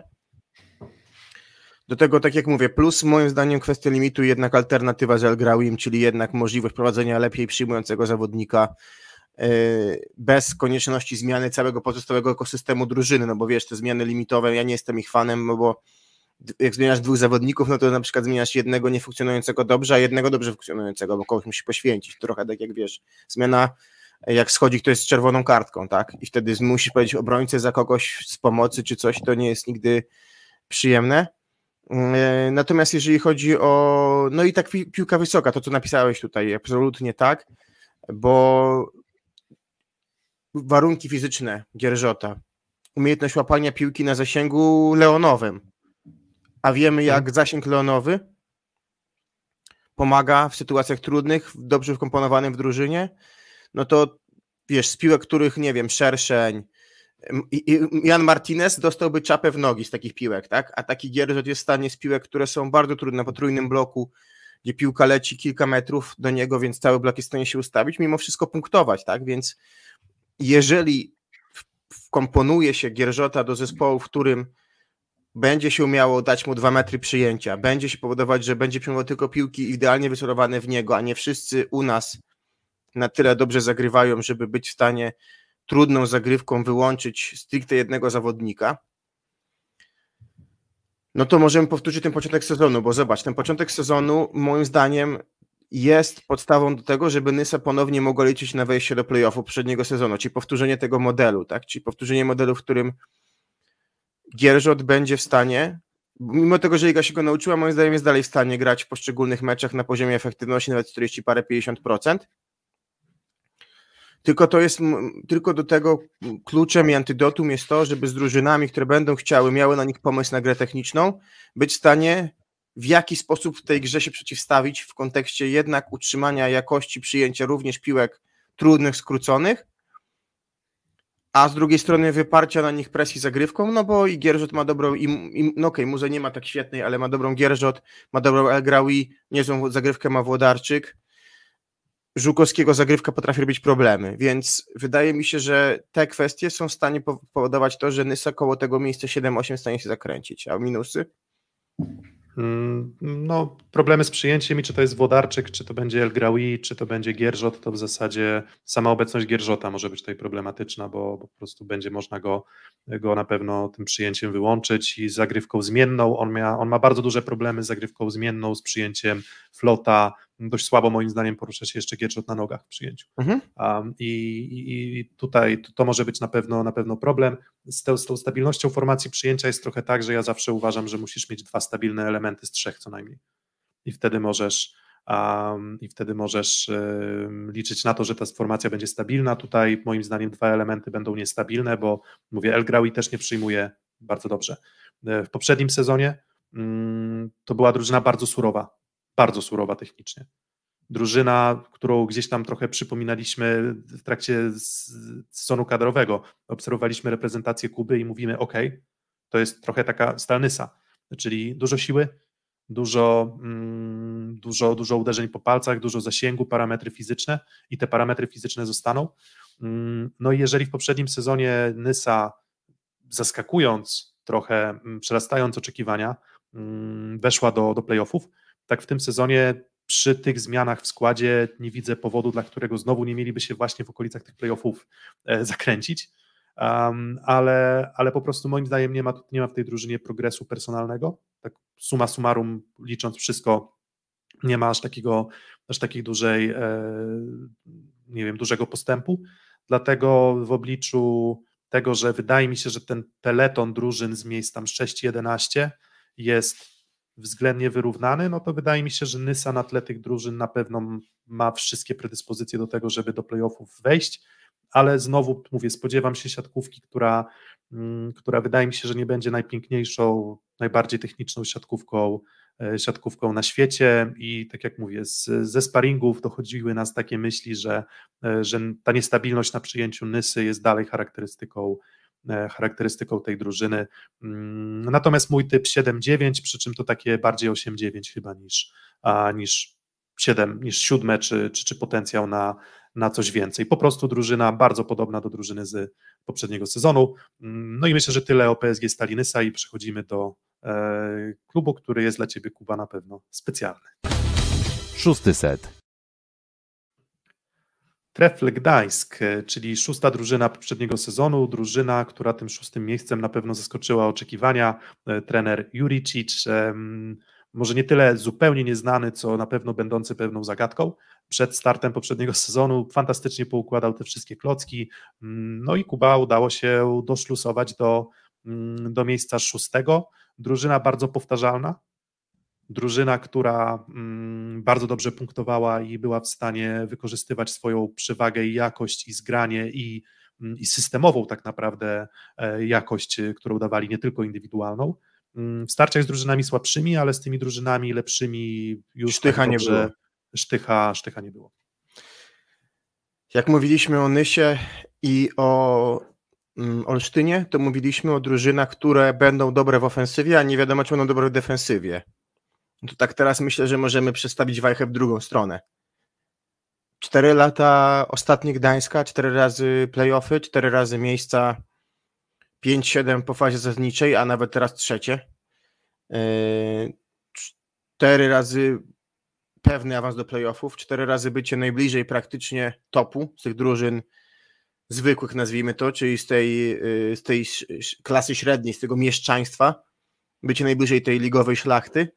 I poza powtarzalnością to jest kolejny raz budowanie systemu blokobrona, kolejny raz budowanie systemu gry bardzo zorganizowanej i kolejny raz maksymalizacja atutów. Rok temu te atuty były takie: Bartek Bołądź kapitalny sezon, szczególnie w fazie zasadniczej, odkryty Sawicki, który po latach pracy w Skrze, pamiętamy chociażby jak trener Gogol opowiadał nam, jak to Sawicki był wysyłany do tego, żeby na treningach atakować, gdy drużyna ćwiczyła blok obrona, więc to jego atuty ofensywne się okazały i dostał szansę gry w kadrze. Drużyna, która bardzo mocno sprzyjał fenomenalny Luke Perry, najlepszy libero poprzedniego sezonu, i drugi pół-libero Jan Martinez. Ta drużyna, która umiała zabezpieczyć przyjęcie w taki sposób, że Kampa, który dużo lepiej gra bliżej siatki niż dalej od siatki, mógł być w stanie kreować, a Bołądzia na piłkach często na lotnym bloku i b Sawickiego na piłkach trudniejszych lub też lotnych i c Martineza na piłkach najprostszych, które gwarantowały mu niezłą skuteczność przy niedużej liczbie ataków. Więc drużyna, która umiała być definicją pięknego bycia średnim, w sensie bycia wszystkim w środku stawki, w niczym nie odstawać wyraźnie, co powodowało, że drużyny, które z nią grały słabsze, nie były w stanie złapać jednego elementu, na którym na tej drużynie można było łatwo generować punkty. Drużyna bardzo spójna i drużyna, w której tak jak mówisz, Luke Perry i Bartłomiej Bołądź na pewno byli potężnymi atutami. Natomiast to nie tylko to, bo tak łatwo byłoby to uprościć, ale właśnie i postęp Mikołaja Sawickiego, który wykorzystał tę bardzo nieprzyjemną kontuzję, zerwane więzadła przed startem, czy na początku poprzedniego sezonu przez Piotra Orczyka. Druga kolejka. I Mikołaj Sawicki wykorzystał tę szansę naprawdę świetnie. Tak jak zresztą mówiłeś, dostał szansę w kadrze. Samo to, że już po prostu pojawił się spektrum zainteresowań, to już było jakieś tam wyróżnienie. Więc tutaj super. Zabezpieczone przyjęcie, Jan Martinez, tylko że na pewno brakowało w tym eksplozywności, więc może średnia, tak jak się śmieliśmy, że jak porównywaliśmy z Indykpolem AZS-em Olsztyn w poprzednim sezonie, też przed play-offami, że średnia być może Trefla ciut wyższa, czyli jak sobie pomyślimy, na dystansie całego sezonu Trefl nie bez powodu zajął miejsce wyższe od AZS-u, ale jakbyśmy pomyśleli sobie, czy w pojedynczym meczu była jakaś górka, taka, która pokazywałaby, że Trefl nagle jest w stanie fantastycznie Zaksę ogralił w Ergo Arenie, jeżeli dobrze pamiętam. Tak, tam Bartek Bednosz dołączył dokładnie i wtedy tam skatowali go zagrywką i ta zagrywka też była atutem Trefla Gdańsk, bo bardzo dobrze zagrywał Sawicki, potrafił uderzyć zagrywką Urbanowicz, Kampa. Uważam, że Kampa dobrze zagrywał też i Bartłomiej Bołądź. No i tak jak w przypadku AZS-u wspominaliśmy, że jeżeli zagrasz dobry sezon, to zazwyczaj kogoś ci z tego składu, ci lepsi, ci bogatsi, możniejsi wyszarpią, no i właśnie Bartłomieja Bołądzia i Luka Perego po prostu już nie ma. Bołądź do projektu Warszawa, a Luke Perry zastąpi Dananiego w Aluronie CMC warte zawiercie. No i te uzupełnienia są słabsze po prostu. Chyba tak trzeba to powiedzieć. Kevin Sasak w miejsce Bartłomieja Bołądzia, chociaż trochę liczę na to, że Aleksiej Nasewicz, też już z paszportem polskim, białoruskiego pochodzenia zawodnik, liczę na to, że on będzie swoją wartość dawał też w tym sezonie Plus Ligi Treflowi. Natomiast jeżeli ocenimy samego Kevina Sasaka i Bartłomieja Bołądzia, no to nie bez powodu Kevin Sasak musiał, nazwijmy to w cudzysłowie, uciekać do Czech, szukać szansy gry, no bo z jakiegoś powodu ktoś Plus Lidze na niego postawić po prostu nie chciał. No i to co będzie lepsze, a co będzie gorsze, jeżeli chodzi o Sasaka? Były te sezony, gdzie on z Mariuszem Wlazem stanowił parę atakujących. I to były sezony, gdzie docelowo jeszcze pierwszym był Mariusz Wlazły, ale już miał momenty takie, gdzie tych spotkaniach nie szło. Dostawał szansę Sasak i umiał dać impuls. Natomiast uznali włodarze, tak jak powiedziałeś, Gdańska po sezonie 21-22, że jednak chcą postawić na pewnego Bartka Bołądzia, a mówię, Kevin Sasak szukał tej szansy gdzieś tam w Karlowarsku. Warunki fizyczne są lepsze. Blok lepszy. Pewnie. Lepszy blok od Bołądzia. Obrona podobna, chyba lepsza. Chyba lepsza, tak, może trochę obrona. Bołądź nie broni dobrze. Tak, może trochę lepsza obrona. Atak na piłce szybkiej nie. Wysoka, zbliżona chyba, ale problem, który pamiętam Kevina w Lidze był taki, że on lubił ściągać. On nie do końca tak super trzymał kierunki, więc jak zostawiano mu prostą, to on czasami lubił zaatakować w aut. On woli skos, ale Bartek Bołądź też woli skos. Wczoraj skończył mecz w turnieju towarzyskim z Bledem. Po tej breaku wygrany przez zespół z Gdańska, ale tu też trochę mówi, zobacz, prekamp, gramy za CH Volley Bled, czyli drużyną, która, no wiesz jak ta Liga Słowiańska wygląda, to już nie jest ta Lubliana, co kiedyś, którą naprawdę umiała powalczyć o ćwierćfinał Ligi Mistrzów i wygrywamy po tej breaku. Więc obawiam się, że te dwie luki to są duże wyrwy. Bez wątpienia i dlatego właśnie wiesz, zadałem pytanie o Kevina Sasaka, bo Bartłomiej Bołądź decydował o jakości na siatce tej drużyny w poprzednim sezonie. Bez wątpienia. I Kevin Sasak moim zdaniem nie ma predyspozycji do tego, żeby też taką rolę pełnić. Może inaczej, nie odmawiamy możliwości zrobienia postępu, bo to też jest tak, że trzeba tutaj postawić sprawę jasno, że zawodnik może się zmieniać i zawodnicy ewoluują i my mówimy o charakterystyce powiedzmy na tu i teraz, na podstawie sezonu w Czechach, na podstawie nawet meczów Sasaka z Zaksą na przykład. Natomiast coś inaczej, wzmocni atuty defensywne, natomiast w ofensywie nie, no ale net impact raczej chyba na delikatny minus. Wojto Kojka, na pewno wyróżniający się zawodnik reprezentacji Finlandii, ale Luke Perry grał genialnie, w sensie o to chodzi, że nie ma drugiego, nie bardzo wiem, kto w zasadzie miałby do Trefla Gdańsk przyjść, żeby na pozycji libero w 100% wypełnić lukę, którą pozostawił Luke Perry, Luka Perego. Najbliżej z tych, którzy przyszli do ligi, pewnie Benjamin Diaz, chyba najbliżej byłby możliwe, że byłby tego. Natomiast też zobacz jedną rzecz, przychodził z Berlina Luke Perry, tak, dobrze mówię? Tak, z Berlina.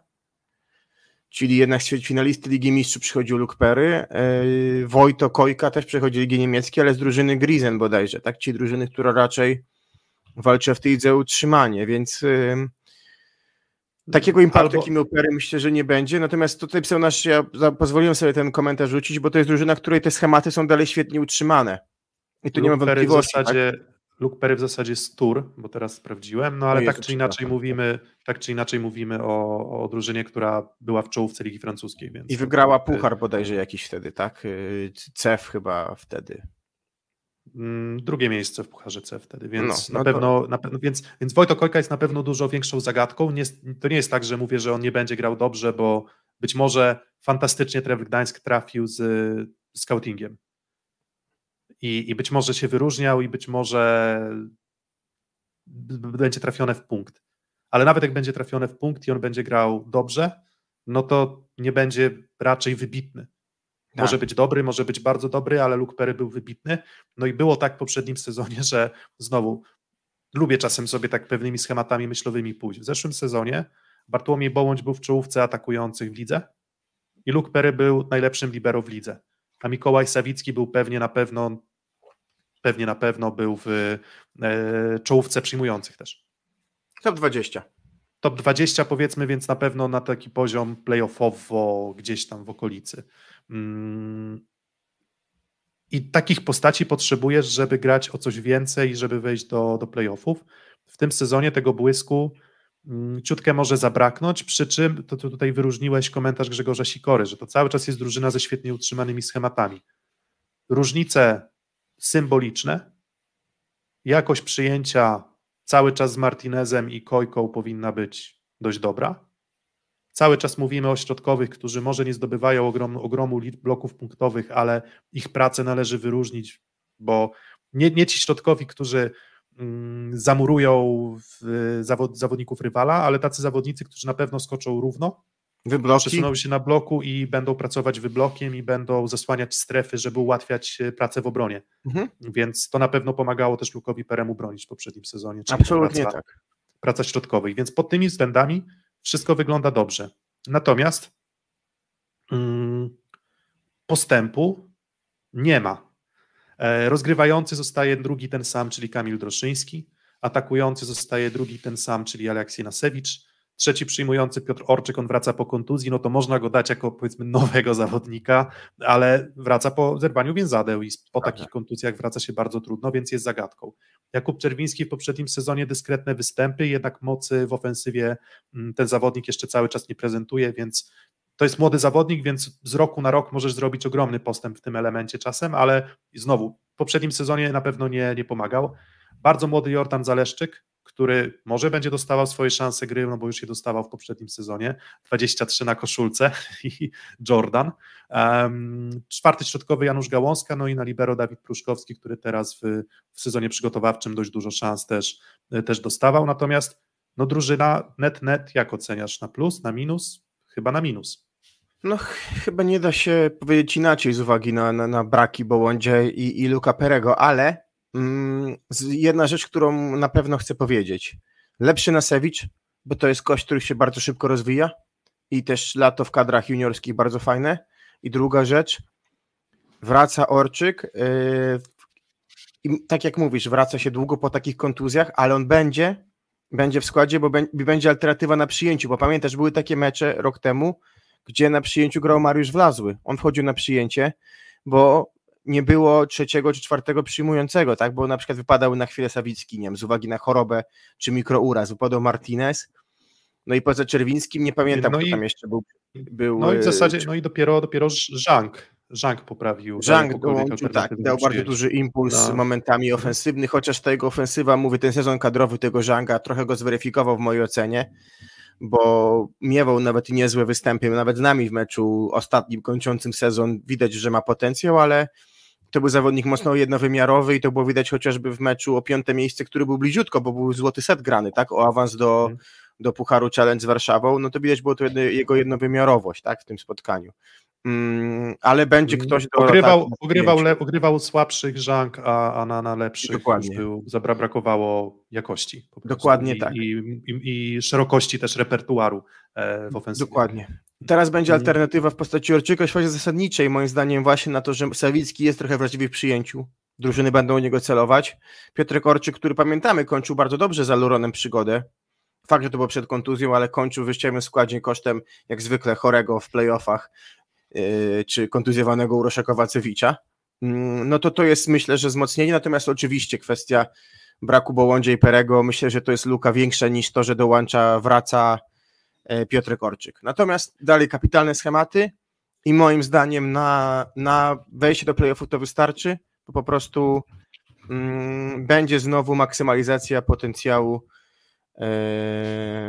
i ogrywanie słabszych. I trochę moim zdaniem ta historia się powtórzy. Może będzie większy problem na przykład z Olsztynem, bo pamiętasz, że rok temu jednak w tych bezpośrednich meczach lepiej wyglądał Gdańsk.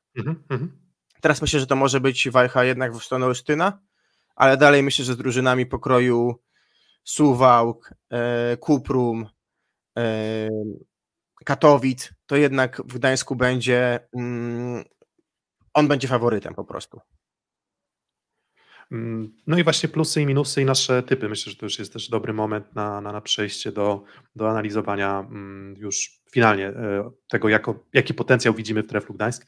Utrzymany trzon zespołu to jest duży atut, no jakby nie ma co się zastanawiać. Środkowi wiedzą, jak pracować, oczywiście jest kilka nowych elementów. na przykład, nie wiem, no libero, zobaczymy jak będzie odnajdywał się też w systemie gry Juricicza, natomiast ten trzon zespołu został utrzymany i w przypadku Trefla ta stabilność i też możliwość przygotowywania się w składzie w zasadzie poza Lukasem Kampą i Wojto Kojką i Martinezem, czyli też 3 postawy. Czyli w zasadzie, może nie do końca, natomiast ten trzon zespołu utrzymany i ci zawodnicy już ze sobą, na przykład Martinez z Sawickim, funkcjonowali. Mhm. Więc to nie jest tak, że są zupełnie wejdą od zera. Powrót do zdrowia Orczyka, tutaj myślę, że jest plusem. Jakbym jeszcze szukał plusów, to cały czas mówimy o Nasewiczu i ty wspominałeś, że on może być coraz lepszy i w poprzednim sezonie no muszę przyznać, że kilka takich momentów, gdzie zaimponował młody już Polak. Jeżeli już możemy mówić, że Polak, no skoro ma obywatelstwo polskie, no to myślę, że jest Polakiem jak najbardziej. No i na pewno można liczyć na to, że jakby to jest już kolejny sezon, w którym liczymy na to, że Karol Urbanowicz wystrzeli z formą. W poprzednim sezonie był niezły, ale raczej niewybitny, więc dużo hype'u gdzieś tam wokół niego się pojawiło. Też dostał nagrodę Odkrycia Plus Ligi po zakończeniu nie poprzedniego sezonu, a 2 sezonów wstecz. No ale ten poprzedni sezon drastycznie jego umiejętności nie zmienił, ale cały czas jest młodziutkim zawodnikiem, który może zrobić przeskok i to jest na pewno też szansa dla Gdańska, że on będzie mocniej decydował o obliczu drużyny. No tak, pamiętasz, mieliśmy przyjemność z nim rozmawiać pod Ergo Areną, akurat złapał nas deszcz, wtedy lekko kontuzjowany był Karol, przez to też opuścił zgrupowanie reprezentacji i leczył się, pamiętasz, wtedy właśnie w Gdańsku w klubie, miał pewne zabiegi. To nie był zabieg chirurgiczny, tylko to były takie zabiegi nieinwazyjne. Miało na celu przygotować go do tego sezonu. Okres przygotowawczy rozegrany, zdrowy. To też była trudna decyzja odpuścić w pewnym momencie sezon kadrowy, no bo wiemy, że przez problem Mateusza Bieńka był ten 4. slot i może, wiesz, gdyby nie ta sytuacja, to on by go zajęła nie Mateusz Poręba, ale odpuścił i mam wrażenie, że to będzie dla niego z korzyścią, no bo te jego VNL-e, znaczy ten głównie VNL w Japonii też nie był idealny, był średni albo nawet słaby, on sam nam przyznał, że to była kwestia zdrowia, więc jeżeli zainwestował ten czas w powrót do zdrowia, to powinien to wyglądać dobrze na początku sezonu. Więc myślę, że właśnie Nasewicz, Urbanowicz, czyli te młode postacie zawsze z potencjałem rozwojowym, Orczyk, to są te plusy. No nie ma co ukrywać, mówimy cały czas o Bołądziu i Perrym i to są wyrwy duże i zobaczymy, na ile ten system, schemat gry będzie w stanie je wypełnić.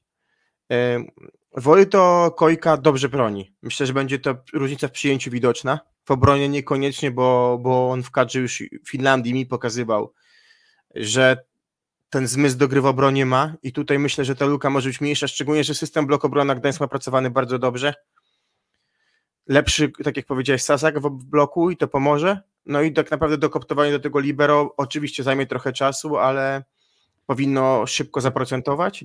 To jeszcze siła ofensywna po prostu słabsza, to jest problem. Siła ofensywna będzie słabsza, przez to gorsze trochę przyjęcie i to brak takiego odejścia na prawym po prostu. A nie niepokoi cię Lukas Kampa? Droszyński zagrał cały sezon letni. Droszyński, który jest trochę femme fatale, czy meny, homme fatale polskiego. Raczej enfant terrible, tak bym powiedział. Albo femme fatale to chyba nie. No tak, albo homme fatale, tak? Naszej siatkówki. Trochę się ustabilizował, myślę, że mówię, to gdańskie powietrze raczej sprzyja stabilizacji. Bliskość parku Regana, spacerki na plaży i on zagrał ten sezon, więc myślę, że już jakieś odejście w nim jest. Też myślę, że podobne odejście jak w postaci Patryka Czurka gdzieś w tej chwili. I Lukas Kampa niepokoi, bo jest coraz starszy, ale jego ulubione granie, czyli blisko siatki, szybkie, jeżeli będzie przyjęcie, a może być trochę słabsze, bo nie będzie Perego, ale dalej myślę, że będzie ok, będzie możliwe. No i dalej cały czas on daje i niezły blok, i niezłą zagrywkę. Kwestia też zdrowia, tak, no bo kontuzja na końcu turnieju kwalifikacyjnego, za niego dojechał Zimmerman do Brazylii i tak naprawdę Kampa zaczął turniej, ale jeden mecz, a potem wszystko to, co najlepsze, dociągnął Tile, więc martwi na pewno jego zdrowie i to, że jest coraz starszy, nie coraz młodszy, ale myślę, że historia Georga Grozera pokazuje, że jakby sam PESEL nie jest największym problemem. To znaczy PESEL-PESELem, ale też wydaje mi się, że znamienne jest to, że na przykład Tile już przyjmował pałeczkę pierwszego rozgrywającego w trakcie sezonu. Tak, oczywiście. I jakby tutaj nie chcę oczywiście też dochodzić do wniosku, że nie wiem, no to już będzie jakiś zupełny zjazd, jeżeli chodzi o Lukasa Kampę, natomiast no też wydaje mi się, że w poprzednim sezonie no raczej nie postawiłbym go w roli tych zawodników, którzy się bardzo wyróżniali. Ja się zgadzam, ale on nie może biegać. Jak on nie będzie biegał, to będzie dobrze, po prostu. Jak on nie będzie biegał, będzie dobrze. Więc tak, nasze typy, typ Filipa miejsca 7-9, mój i Kuby typ to miejsca 8-10. Cały czas uważam, że tak.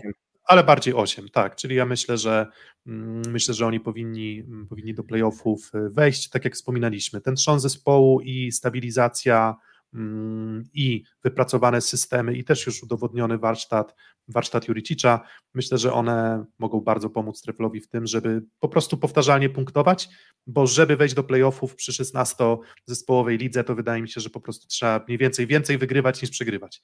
Gdzieś koło powiedzmy 50, 55, czyli 15-16 zwycięstw trzeba będzie w sezonie odnieść, no i myślę, że Trefl na te drużyny z dołu tabeli po prostu będzie monolitem, który nie będzie łatwo ruszyć, natomiast może być jakimś tam problemem pewnie skuteczność Kevina Sasaka, bo myślę, że to jest jakiś tam duży niepokój, który przed kibicami gdańskich Lwów na pewno jest obecny.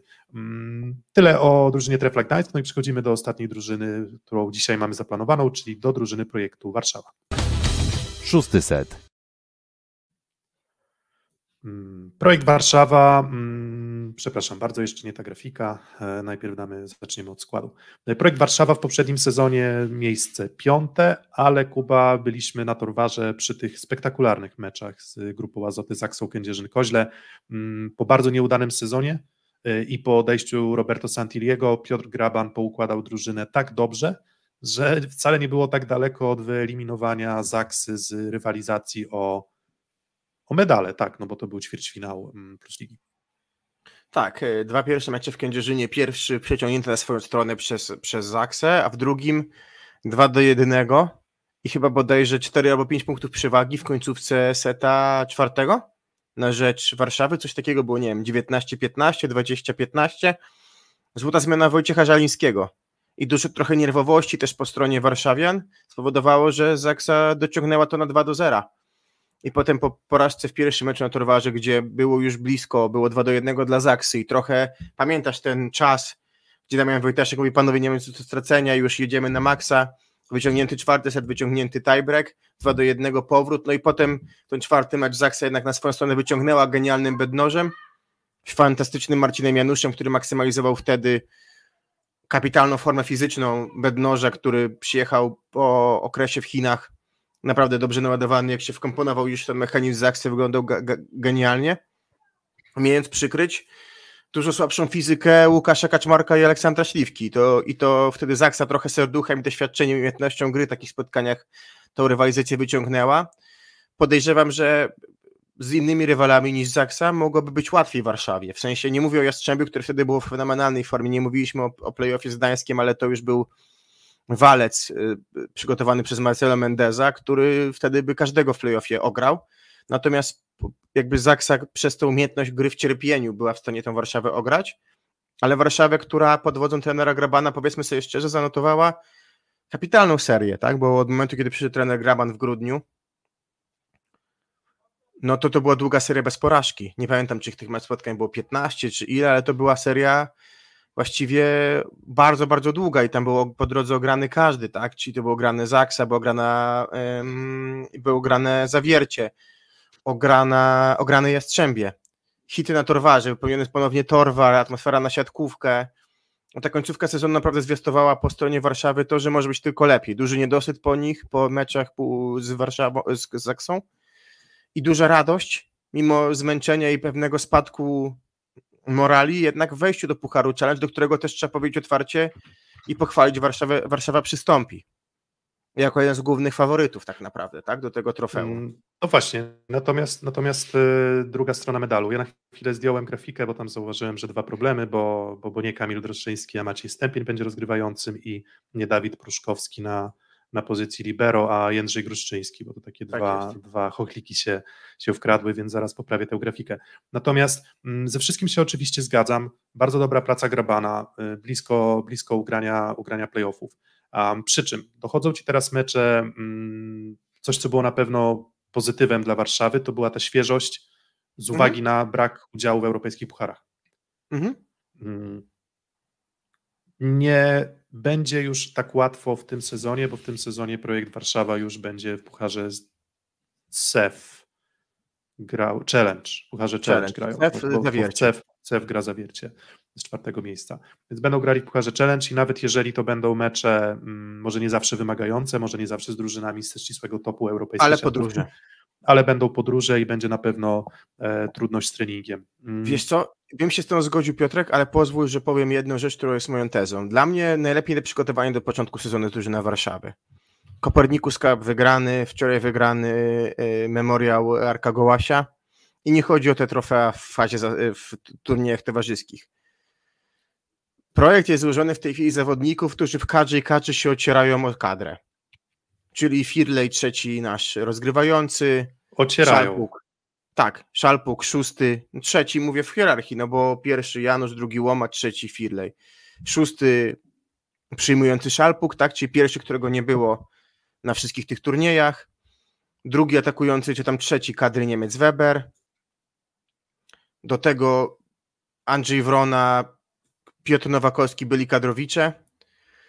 Niezły Semeniuk, piąta młodość Kuby Kowalczyka, Streczko Licinacz, jak się wyzdrowieje, bo zaraz od tego przejdziemy, to będzie też jakość. Grobelny spokojnie grałby w kadrze Belgii, gdyby dalej miał jakby prawo do gry w kadrze Belgii. Bartłomiej Bołądź trzeci nasz atakujący, czy tam czwarty. Więc zobacz, kadra złożyła, która przepracowała, poczekaj, dokończę tylko myśl. Przepracowali prawie całe lato razem. Wygrali też Pre-Zero Grand Prix, ale to dlatego, że uwielbiają grać zawodnicy z Warszawy na plaży i to jest moim zdaniem kapitalny handicap na początek sezonu. Przepracowane całe lato, a kadra prawie kadrowiczów, czyli naprawdę wysoki szczebel. Zgodziłbym się z tą tezą, natomiast w trakcie jak się produkowałeś, próbowałem się dobić z jednym słowem prawie kadrowy. No.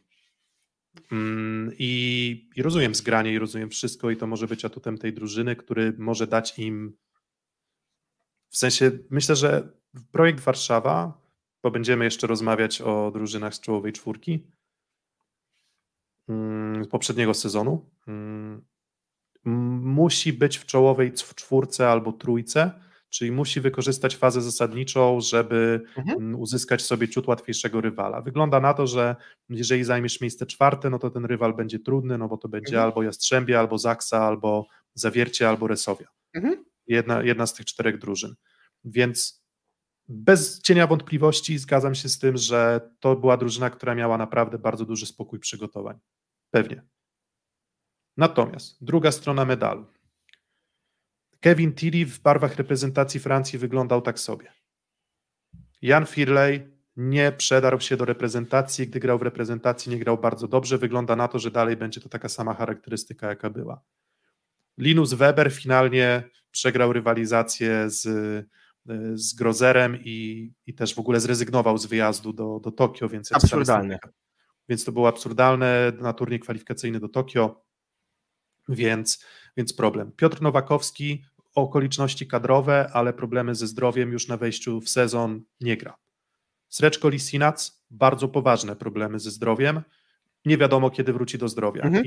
I to nie jest trochę problem, tylko to jest bardzo duży problem, więc wygląda na to, że na środku zestawienie takie same, na przyjęciu zestawienie takie same, na rozegraniu zestawienie takie same, na libero zestawienie takie same i w zasadzie mówimy o Bartłomieju Bołądziu, który jako jedyny do rotacji z Linusem Weberem, przy czym znowu nie jesteśmy przekonani, czy na pewno, czy jeden, czy drugi będzie funkcjonował. Dobrze mieć taką alternatywę, bo to jest prawa ręka versus lewa ręka, troszeczkę innych atutów, więc pod tymi względami na najlepsza pewno... podwójna zmiana może będzie w lidze.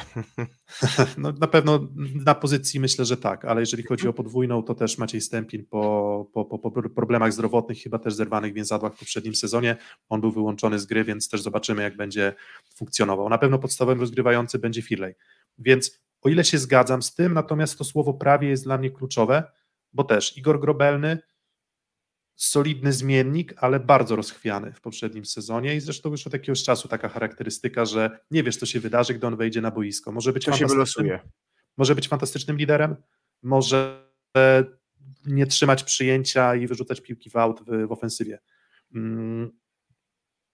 I to jest dla mnie duży znak zapytania, bo jakby ja rozumiem te wszystkie atuty, ja się z tym zgadzam i na pewno będzie to im pomagało na wejście i na pewno będą dobrze przygotowani. Ale finalnie jak będziemy typować, no to o typach na sezon finalnie będą decydować i tak te pojedyncze mecze w playoffach. I dobry początek sezonu może Warszawie pomóc w tym, żeby dobić do tego poziomu. W zeszłym roku wygrywali bardzo sprawnie z wieloma rywalami w drugiej części sezonu. Ale pytanie, czy ich potencjał sportowy poszedł w górę, bo nie poszedł w górę, bo nie, mamy tych samych... No nie poszedł, no jak poszedł? W którym miejscu? No jednak Nils Klapwijk versus Bartłomiej Bołądź. No tak, ale mówię o 7, no to załóżmy, że gra Weber. Weber zakładam co? Porównywalny zawodnik z Bołądziem? Pewnie tak. No tak, jasne, ja się zgadzam. Siódemkowo podobnie. Dlatego mówię o 7. I to jest potencjalnie Sreczko w maksie, no to wiadomo, że to jest poziom bardzo, bardzo wysoki, no ale czy ten maks jest w stanie, może na play-off go zbuduje, może się w pół roku wyleczy i go na play-off zbuduje. Jest wszystko możliwe, natomiast tak, drużyna zbalansowana, ale też Damian Wojtaszek poprzedni sezon, kapitalny play-off, ale przeciętna gra w fazie zasadniczej. Tak myślę, przeciętna, nie bardzo słaba, ale przeciętna. Tak jak mówię, Nowakowski starzeje się i problemy z kontuzją. Andrzej Wrona starzeje się i też problemy z kontuzją w poprzednim sezonie. Już też nie daje aż takiej jakości, jaką dawał jeszcze w poprzednich sezonach. Sreczko Lisinac, problemy z kontuzją. Juri Semeniuk w poprzednim sezonie dopiero na finiszu troszeczkę się odgruzował. Funkcjonował lepiej.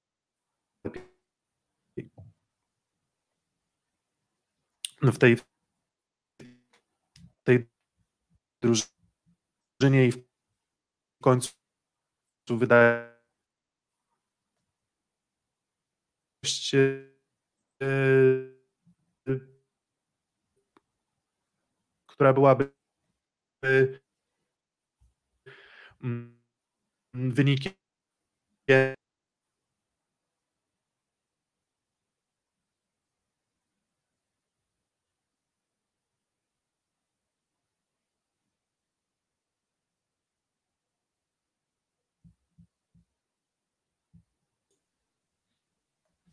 Dobra, chyba miałem duże problemy teraz z internetem, nie wiem czy Kuba już... Tak jest, miałeś problemy, ale już jesteśmy z powrotem, tak. Mówiłeś na końcu Jurym Semeniuku, że Juri Semeniuk wrócił dopiero na końcu sezonu do takiego grania, którego się spodziewano i myślę, że on w ogóle zacznie sezon w 6.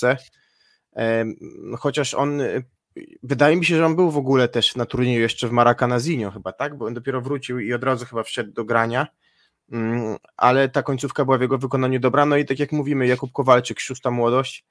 I ta naprawdę końcówka sezonu w jego wykonaniu fenomenalna, więc ja się zgadzam z tym, co powiedziałeś. W sensie to są charakterystyka zawodników doświadczonych na pozycjach libero i środka jest taka, że znamy ich maks i ich maks jest fantastyczny, ale też wiemy, że często już granie w pewnym wieku wiąże się z pewnymi większymi może i problemami zdrowotnymi. Z tym się absolutnie zgadzam, natomiast handicap, który będzie na początku sezonu, powinien dać to miejsce w trójce. A jak da miejsce w trójce, no to jest już półfinał. I jeszcze mam tezę, którą tutaj powiem. Jeszcze nie jest, ale może być. No ale jest dużo bliższe. Ja wiem, że pewnie jak Warszawa by trafiła na Olsztyn, no to może być znowu podobna rywalizacja jak rok temu z Zawierciem na przykład. I na przykład na Olsztyn pewnie nikt nie będzie znowu chciał trafić w play-offie, ale... Znowu, jak się odniosę do jednej kwestii, no to ja uważam, że to będzie sezon tyle specyficzny, że nie mam przekonania, naprawdę nie mam, że kadrowicze nasi będą chcieli za kluby w tym sezonie umierać. W sensie, że nie poczują takiego lekkiego kroku wstecz. Jest to kluczowy sezon olimpijski cel najważniejszy to jest kadra, to jest najważniejsza rzecz na świecie kadra, bo tak jest, to każdy z nich przyznaje w wywiadach, że nic się nie równa dobremu meczowi w kadrze i czy będą skłonni do tego, żeby wykrzesać siebie z te 110% na mecze, na ogromnym zmęczeniu, na kumulacji meczów przez Ligę Mistrzów i już na przykład w marcu i kwietniu. Nie mam takiego przekonania. I to nie chodzi o to, że oni nie są ambitni. To są fantastycznie ambitni sportowcy, którzy dużo wygrali. Tylko nie wiem, czy po prostu w sezonie, kiedy za 3 miesiące masz Igrzyska Olimpijskie, dla ciebie kluczowym będzie to, żeby wyciągać trudny mecz z rywalem porównywalnym do ciebie. Myślę, że grasz maksa zawsze. W sensie może zabraknąć paliwa, ale nie szukałbym tutaj argumentów. Że nie ambicje, kwestia paliwa właśnie. Nie, bo właśnie mówi, że czy będzie im się chciało wyciągać, no to jest trochę taka, wiesz, sugeruje jakby, że to może być mentalne odpuszczenie meczu, z czym się po prostu raczej nie zgadzam, bo podejrzewam, że każdy z tej czołowej czwórki będzie walczył. A poza tym, tak jak gdzieś tam też rozmawialiśmy kuluarowo, Resowia cały czas ma aspiracje, żeby zdobyć coś więcej niż brązowy medal. Zawiercie ma aspiracje, żeby wrócić do medalu, a może powalczyć o finał ze wzmocnionym składem. Jastrzębski Węgiel cały czas ma Patriego, ma Hubera, ma kilku zawodników, którzy wchodzą do drużyny i też będą chcieli coś wygrać w barwach nowej drużyny. Więc wydaje się, że Zaksa może być taką drużyną, gdzie faktycznie to zmęczenie będzie gigantyczne. Nie do końca wiadomo, jak będzie z szerokością składu też, pod pewnymi względami, więc pytanie, jakie decyzje będzie personalne podejmował sam LWO. Ale nie wydaje mi się, żeby było tak, że ktoś nam będzie odpuszczał, więc paliwo, zgoda, przy czym na końcu o obliczu medali będzie decydować play-off. I w tym play-offie uważam, że tak jak Warszawa była w zeszłym sezonie drużyną na miejsce 5, tak teraz, gdyby był zdrowy Sreczko Lisinac, to bym powiedział, to jest fantastyczny atut, bo to jest zawodnik, który bardzo, bardzo pomoże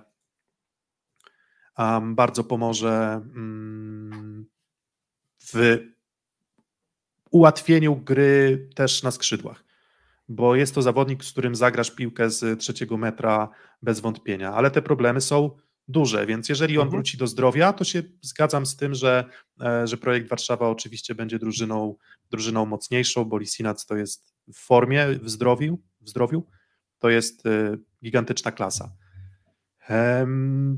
No i co? I może przejdziemy teraz do tych zmian w składzie, bo tych zmian w składzie też tak bardzo dużo nie ma, ale może jeszcze odczytamy tę grafikę, więc tak, atakujący Linus Weber i drugi atakujący Bartłomiej Bołądź, a może na odwrót. Na rozegraniu Jan Firlej, myślę, że taki pewniak i drugim rozgrywającym Maciej Stępin wracający po kontuzji. Para przyjmujących podstawowych Kevin Tilly i Artur Szalpuk, a na trzecim przyjmującym będzie Igor Grobelny i czwartym Karol Borkowski, czyli nowa postać w składzie projektu Warszawa. Środkowych na rezerwie 3, Piotr Nowakowski i Andrzej Wrona w podstawowym składzie, a na rezerwie Juri Semeniuk, Jakub Kowalczyk i czekamy na powrót do zdrowia Sreczko Lisinaca, na libero Damian Wojtaszek i drugi libero Jędrzej Gruszczyński, który nieudane ostatnie sezony i też liczy na to, że w Warszawie pewnie się odbuduje, może też ma taką nadzieję, natomiast też oceniając po poprzednich sezonach, to nie mam do końca przekonania, że to będzie dobra alternatywa dla Damiana Wojtaszka, ale może akurat w Warszawie Jędrzej Gruszczyński się przełamie. Ale wiesz, na mecze Pucharu Challenge? Nie, no tak, Puchar Challenge, słabsi rywale, więc tutaj jakiś tam odpoczynek dla Damiana Wojtaszka na pewno może być. No jeżeli chodzi o zmiany, to tych zmian dużo nie ma, bo mówimy Weber i dalej będziemy mówili o Weberze, czy może też o Bołądziu, no ale zakładamy wyjściowo, że to Niemiec będzie grał w 7, ale myślę, że będzie tutaj ciągła rotacja. Tilly z Szalpukiem pozostają jako podstawowa para przyjmujących, Firlej jako rozgrywający, Wojtaszek jako libero, Wrona Nowakowski, czy w zasadzie Kowalczyk-Nowakowski, to była taka para w poprzednim sezonie. W tym sezonie liczymy, że to będzie Lisinac i Nowakowski, natomiast czy to będzie Semeniuk, czy to będzie Wrona, czy to będzie przeżywający 38. młodość Jakub Kowalczyk, sami tak naprawdę nie wiemy, natomiast na środku to jest jedyna pozycja, gdzie możemy spodziewać się jakichś zmian, ale to cały czas jest poza Streczko Lisinacem to samo zestawienie czterech środkowych. Powiedz mi, bo gro tego comebacku Warszawy do żywych i do tego, że walczymy dalej rok temu, było dzięki temu, że świetnie został zbudowany Linus Weber, w końcówce sezonu i temu, że grał bardzo dobry sezon, bo bardzo dobry sezon Artur Szalpuk. Czy to jest postać, która jest w stanie według Ciebie realnie powalczyć o bilet do Paryża, czy temat już jest zamknięty? I czy to jest MVP letniego Grand Prix? I w poprzednich latach MVP letniego Grand Prix grali dobre sezony, bo Mateusz Poręba po sezonie, wtedy 2 lata temu wygrał i dograł dobre sezony jako środkowy. Rok temu MVP był bodajże, poczekaj, zaraz poszukam, ktoś z Lublina, chyba Wojtek Włodarczyk. Nie wiem, nie, się żartuję z tym letnim Grand Prix, ale poważnie, czy Artur Szalpuk jest w stanie jeszcze o ten bilet powalczyć? No bo co on musi zrobić, żeby o ten bilet móc powalczyć? Czy myślę, w ogóle jest w stanie i czy zagra dobry sezon? Bo ja myślę, że zagra dobry sezon. Myślę, że nie ma szans. Jakby niezależnie od tego, co zrobi, to myślę, że selekcja jest zamknięta. Jeżeli nie był teraz z tą drużyną, to nie spodziewam się, żeby był w kolejnym sezonie. Inaczej, szansa jest tylko wtedy, jeżeli 2 zawodników z tych 6, czy 2 zawodników z 5 będzie miało kontuzję. To zgoda. I tyle. Co wcale nie oznacza, że Szalpuk nie zagra kapitalnego sezonu, no bo ten poprzedni sezon był naprawdę fantastyczny. Tam zastanawialiśmy się, czy on nie zasługuje na rolę zawodnika MVP w ogóle z fazy zasadniczej, może nie playoffów, tak. Bo w playoffach został trochę zweryfikowany przez Zaksę, bo to nie były jego bardzo dobre ćwierćfinały. Nie mówię, że tak. Bardzo złe, bardzo cierpliwy, ale tej skuteczności w ataku troszeczkę projektowi po stronie Szalpuka wtedy zabrakło. Z Zaksą. No ale z drugiej strony przeciwko Zaksie się bardzo trudno atakuje, więc mało kto w zasadzie jest w stanie ten blok forsować. Więc nie, spodziewam się, że będzie bardzo mocnym atutem drużyny. No bo dlaczego ma nie być? Jeżeli jest zdrowy, jeżeli gra z tym samym rozgrywającym, to chociaż wiesz, z tymi sezonami to też jest tak, że w zasadzie na dwoje czasem babka wróżyła, bo możesz być w tej samej drużynie z tym samym rozgrywającym i nagle powietrze ci nie będzie pasowało, albo złapiesz jakiś drobny uraz, albo coś ci będzie uwierać i były już takie sezony, w których wydawało się, że ktoś jest absolutnie pewniakiem do tego, żeby grać na wysokim poziomie, a finalnie się okazywało, że nie do końca. Natomiast ja raczej typowałbym, że Szalpuk będzie się spisywać bardzo dobrze, no 40% efektywności w poprzednim sezonie, bloki 0,4 na set, asów dokładał też atakującą zagrywkę, którą wzmocnił, no przyjęcie, jak to przyjęcie Szalpuka średnie, ale na pewno krył te problemy swoją jakością w ofensywie. No i mówię, mam problem i teraz myślę, że możemy już przejść do tej ostatniej grafiki, którą mamy zaplanowaną na dzisiaj, czyli nasze typy i atuty projektu Warszawa. No to o czym wspominałeś, czyli stabilność i spokojne przygotowania w komplecie, czy praktycznie w komplecie, bez wątpienia. Nie ma o czym mówić. To jest gigantyczny atut tej drużyny i w obliczu też, tak jak mówimy, lepsze jest wrogiem dobrego w przypadku Warszawy, w sensie, że nikt tutaj się nie zdecydował na jakieś drastyczne ruchy czy przebudowę zespołu, tylko raczej zaufanie do tej samej drużyny, co w poprzednim sezonie. 2 bardzo dobrych atakujących do rotacji, to jest na pewno też atut. Na pewno z minusów to są problemy zdrowotne Lisinaca i wiek pozostałych środkowych, czyli mówię tutaj o obronie. Tak, poza Semeniukiem, Wronie, Nowakowskim i Kowalczyku. No i brak rzeczywistych wzmocnień w 7, do rotacji owszem, to co ustaliliśmy, natomiast jeżeli chodzi o same wzmocnienia wyjściowej 7, to jest ta sama stabilność. No tak i w świetle tego wydaje się, że ten sezon z poprzedniego sezonu, kiedy było 5. miejsce, musi być co najmniej powtórzony. Tutaj przynajmniej ja tak uważam, że poniżej 5. miejsca trochę tej drużyny nie widzę. Ja uważam, że w tym sezonie to będzie awans do półfinału, co musi z oczywistych względów dać miejsca 3-4, więc u mnie z tego 3-5 to bardziej 3-4 typy. Ty, Piotrek, natomiast raczej to dużą szansę daje, że tego półfinału nie będzie, czy 4-5, aha, czyli nie, gdzieś ja daję 4-5 rywalizacja. Ale nie medal. Okay, uważam, że większą jakość finalnie i taką kompletność zespołu mają Zaksa, ma Resowia i ma Zawiercie. Więc dlatego uważam, że to są 3 drużyny, które ja stawiam do medalu. Pod pewnymi warunkami widzę Warszawę.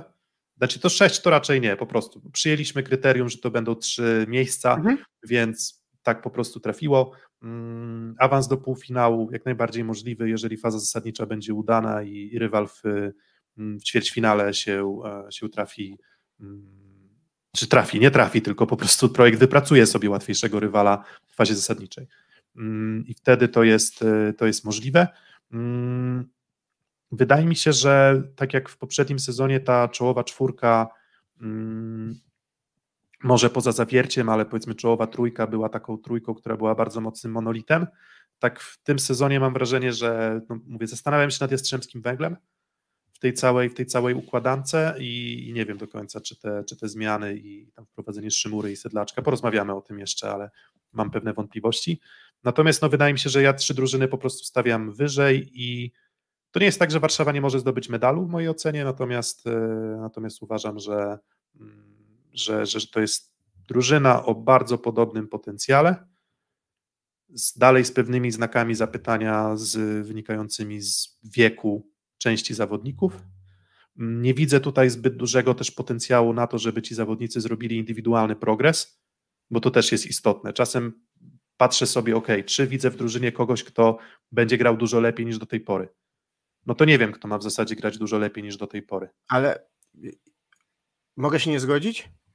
Oczywiście, że możesz, zawsze możesz się nie zgadzać. Progres jest, czasami potrzebujesz progres, młodzi zawodnicy, ja na przykład Damian Wojtaszczyk potrzebuje progresu versus to, co zagrał w playoffach, przecież wtedy zagrał na poziomie top, jakby gościa, który w takiej grze byłby spokojnie kadrowiczem. No i tak, nie wystarczyło na zajechaną Zaksę też, no wiesz, to jakby... No ale wiesz, to też tak nie była do końca, ja nie wiem czy, okej, no jasna sprawa, natomiast... Na zajechaną Zaksę nie wystarczyło Trentino, więc wydaje mi się, że akurat nie wiem, czy mówię, ohydny, perfidny rywal na granie dla Warszawy, po prostu doświadczony w takich graniach i to wyszło. Moim zdaniem tam nie był kwestia akurat Wojtaszka, tylko czy doświadczonych zawodników. Mam wrażenie, że bardziej zawiedli ci młodsi w tych meczach z Zaksą. No tak, no, ale no dlatego mówię, no kto z tego składu według ciebie może by stać się indywidualnie dużo lepszy niż w poprzednim sezonie? Firley? Mówię... Dlaczego? Weber? No ale Weber przecież tam 40% efektywności w zasadzie, no na końcu ciężko było... No ale finał, 2 mecze z Zaksą zawiódł, ten 4. mecz na przykład już, wiesz, szybko zmieniony 3 czapy pod rząd i wchodzi Klapwajk. Mówię, w sensie w moim zdaniem przy krótkim playoffie, jeżeli oni nie będą zajechani, to doświadczenie akurat może pomóc w takich spotkaniach.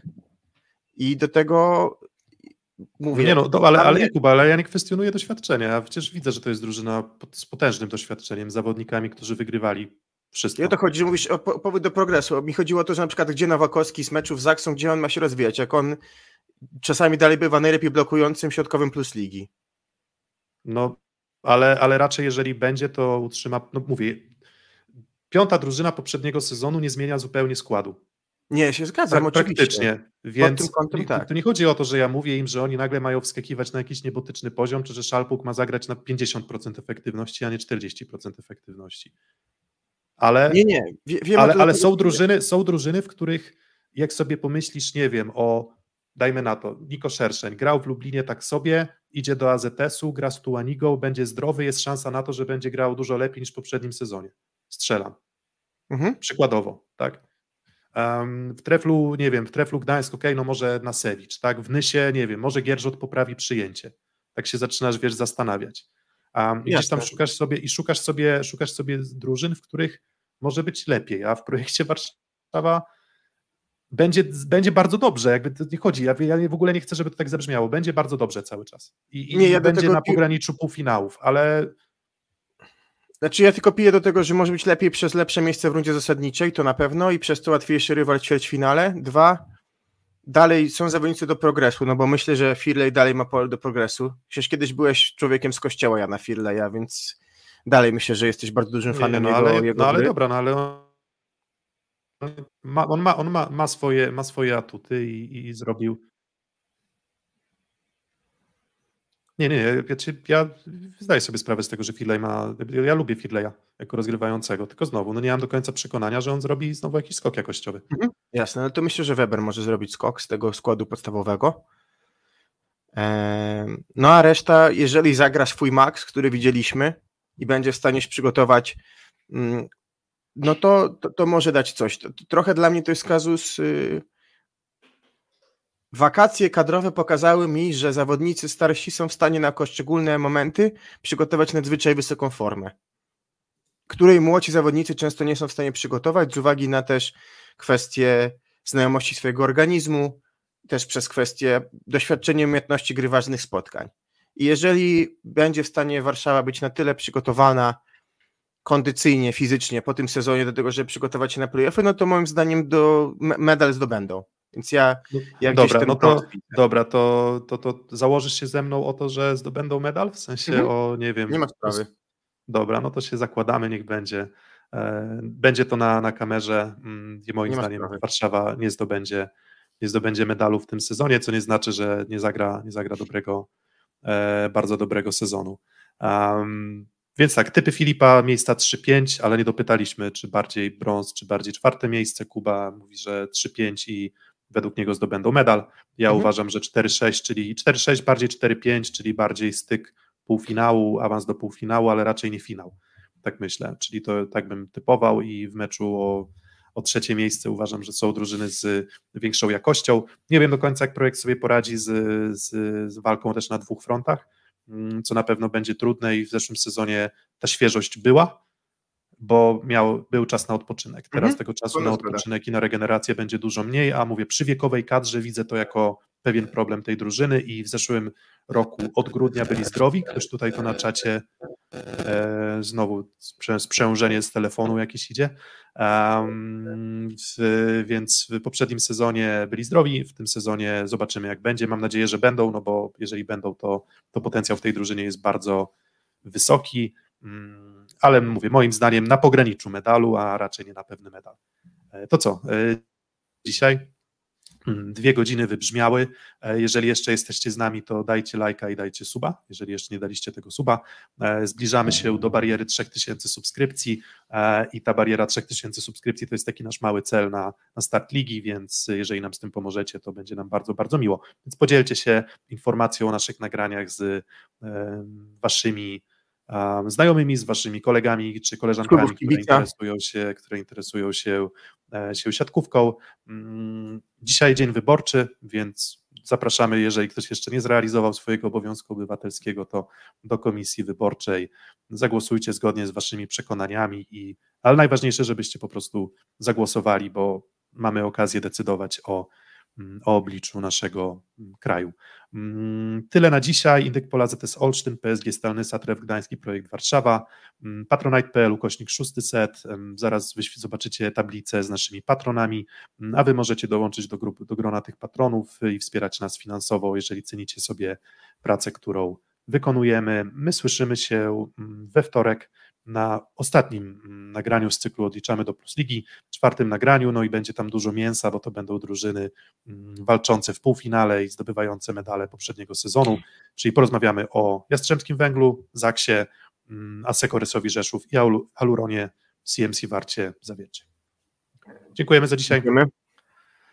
I do usłyszenia już wkrótce. Trzymajcie się, cześć.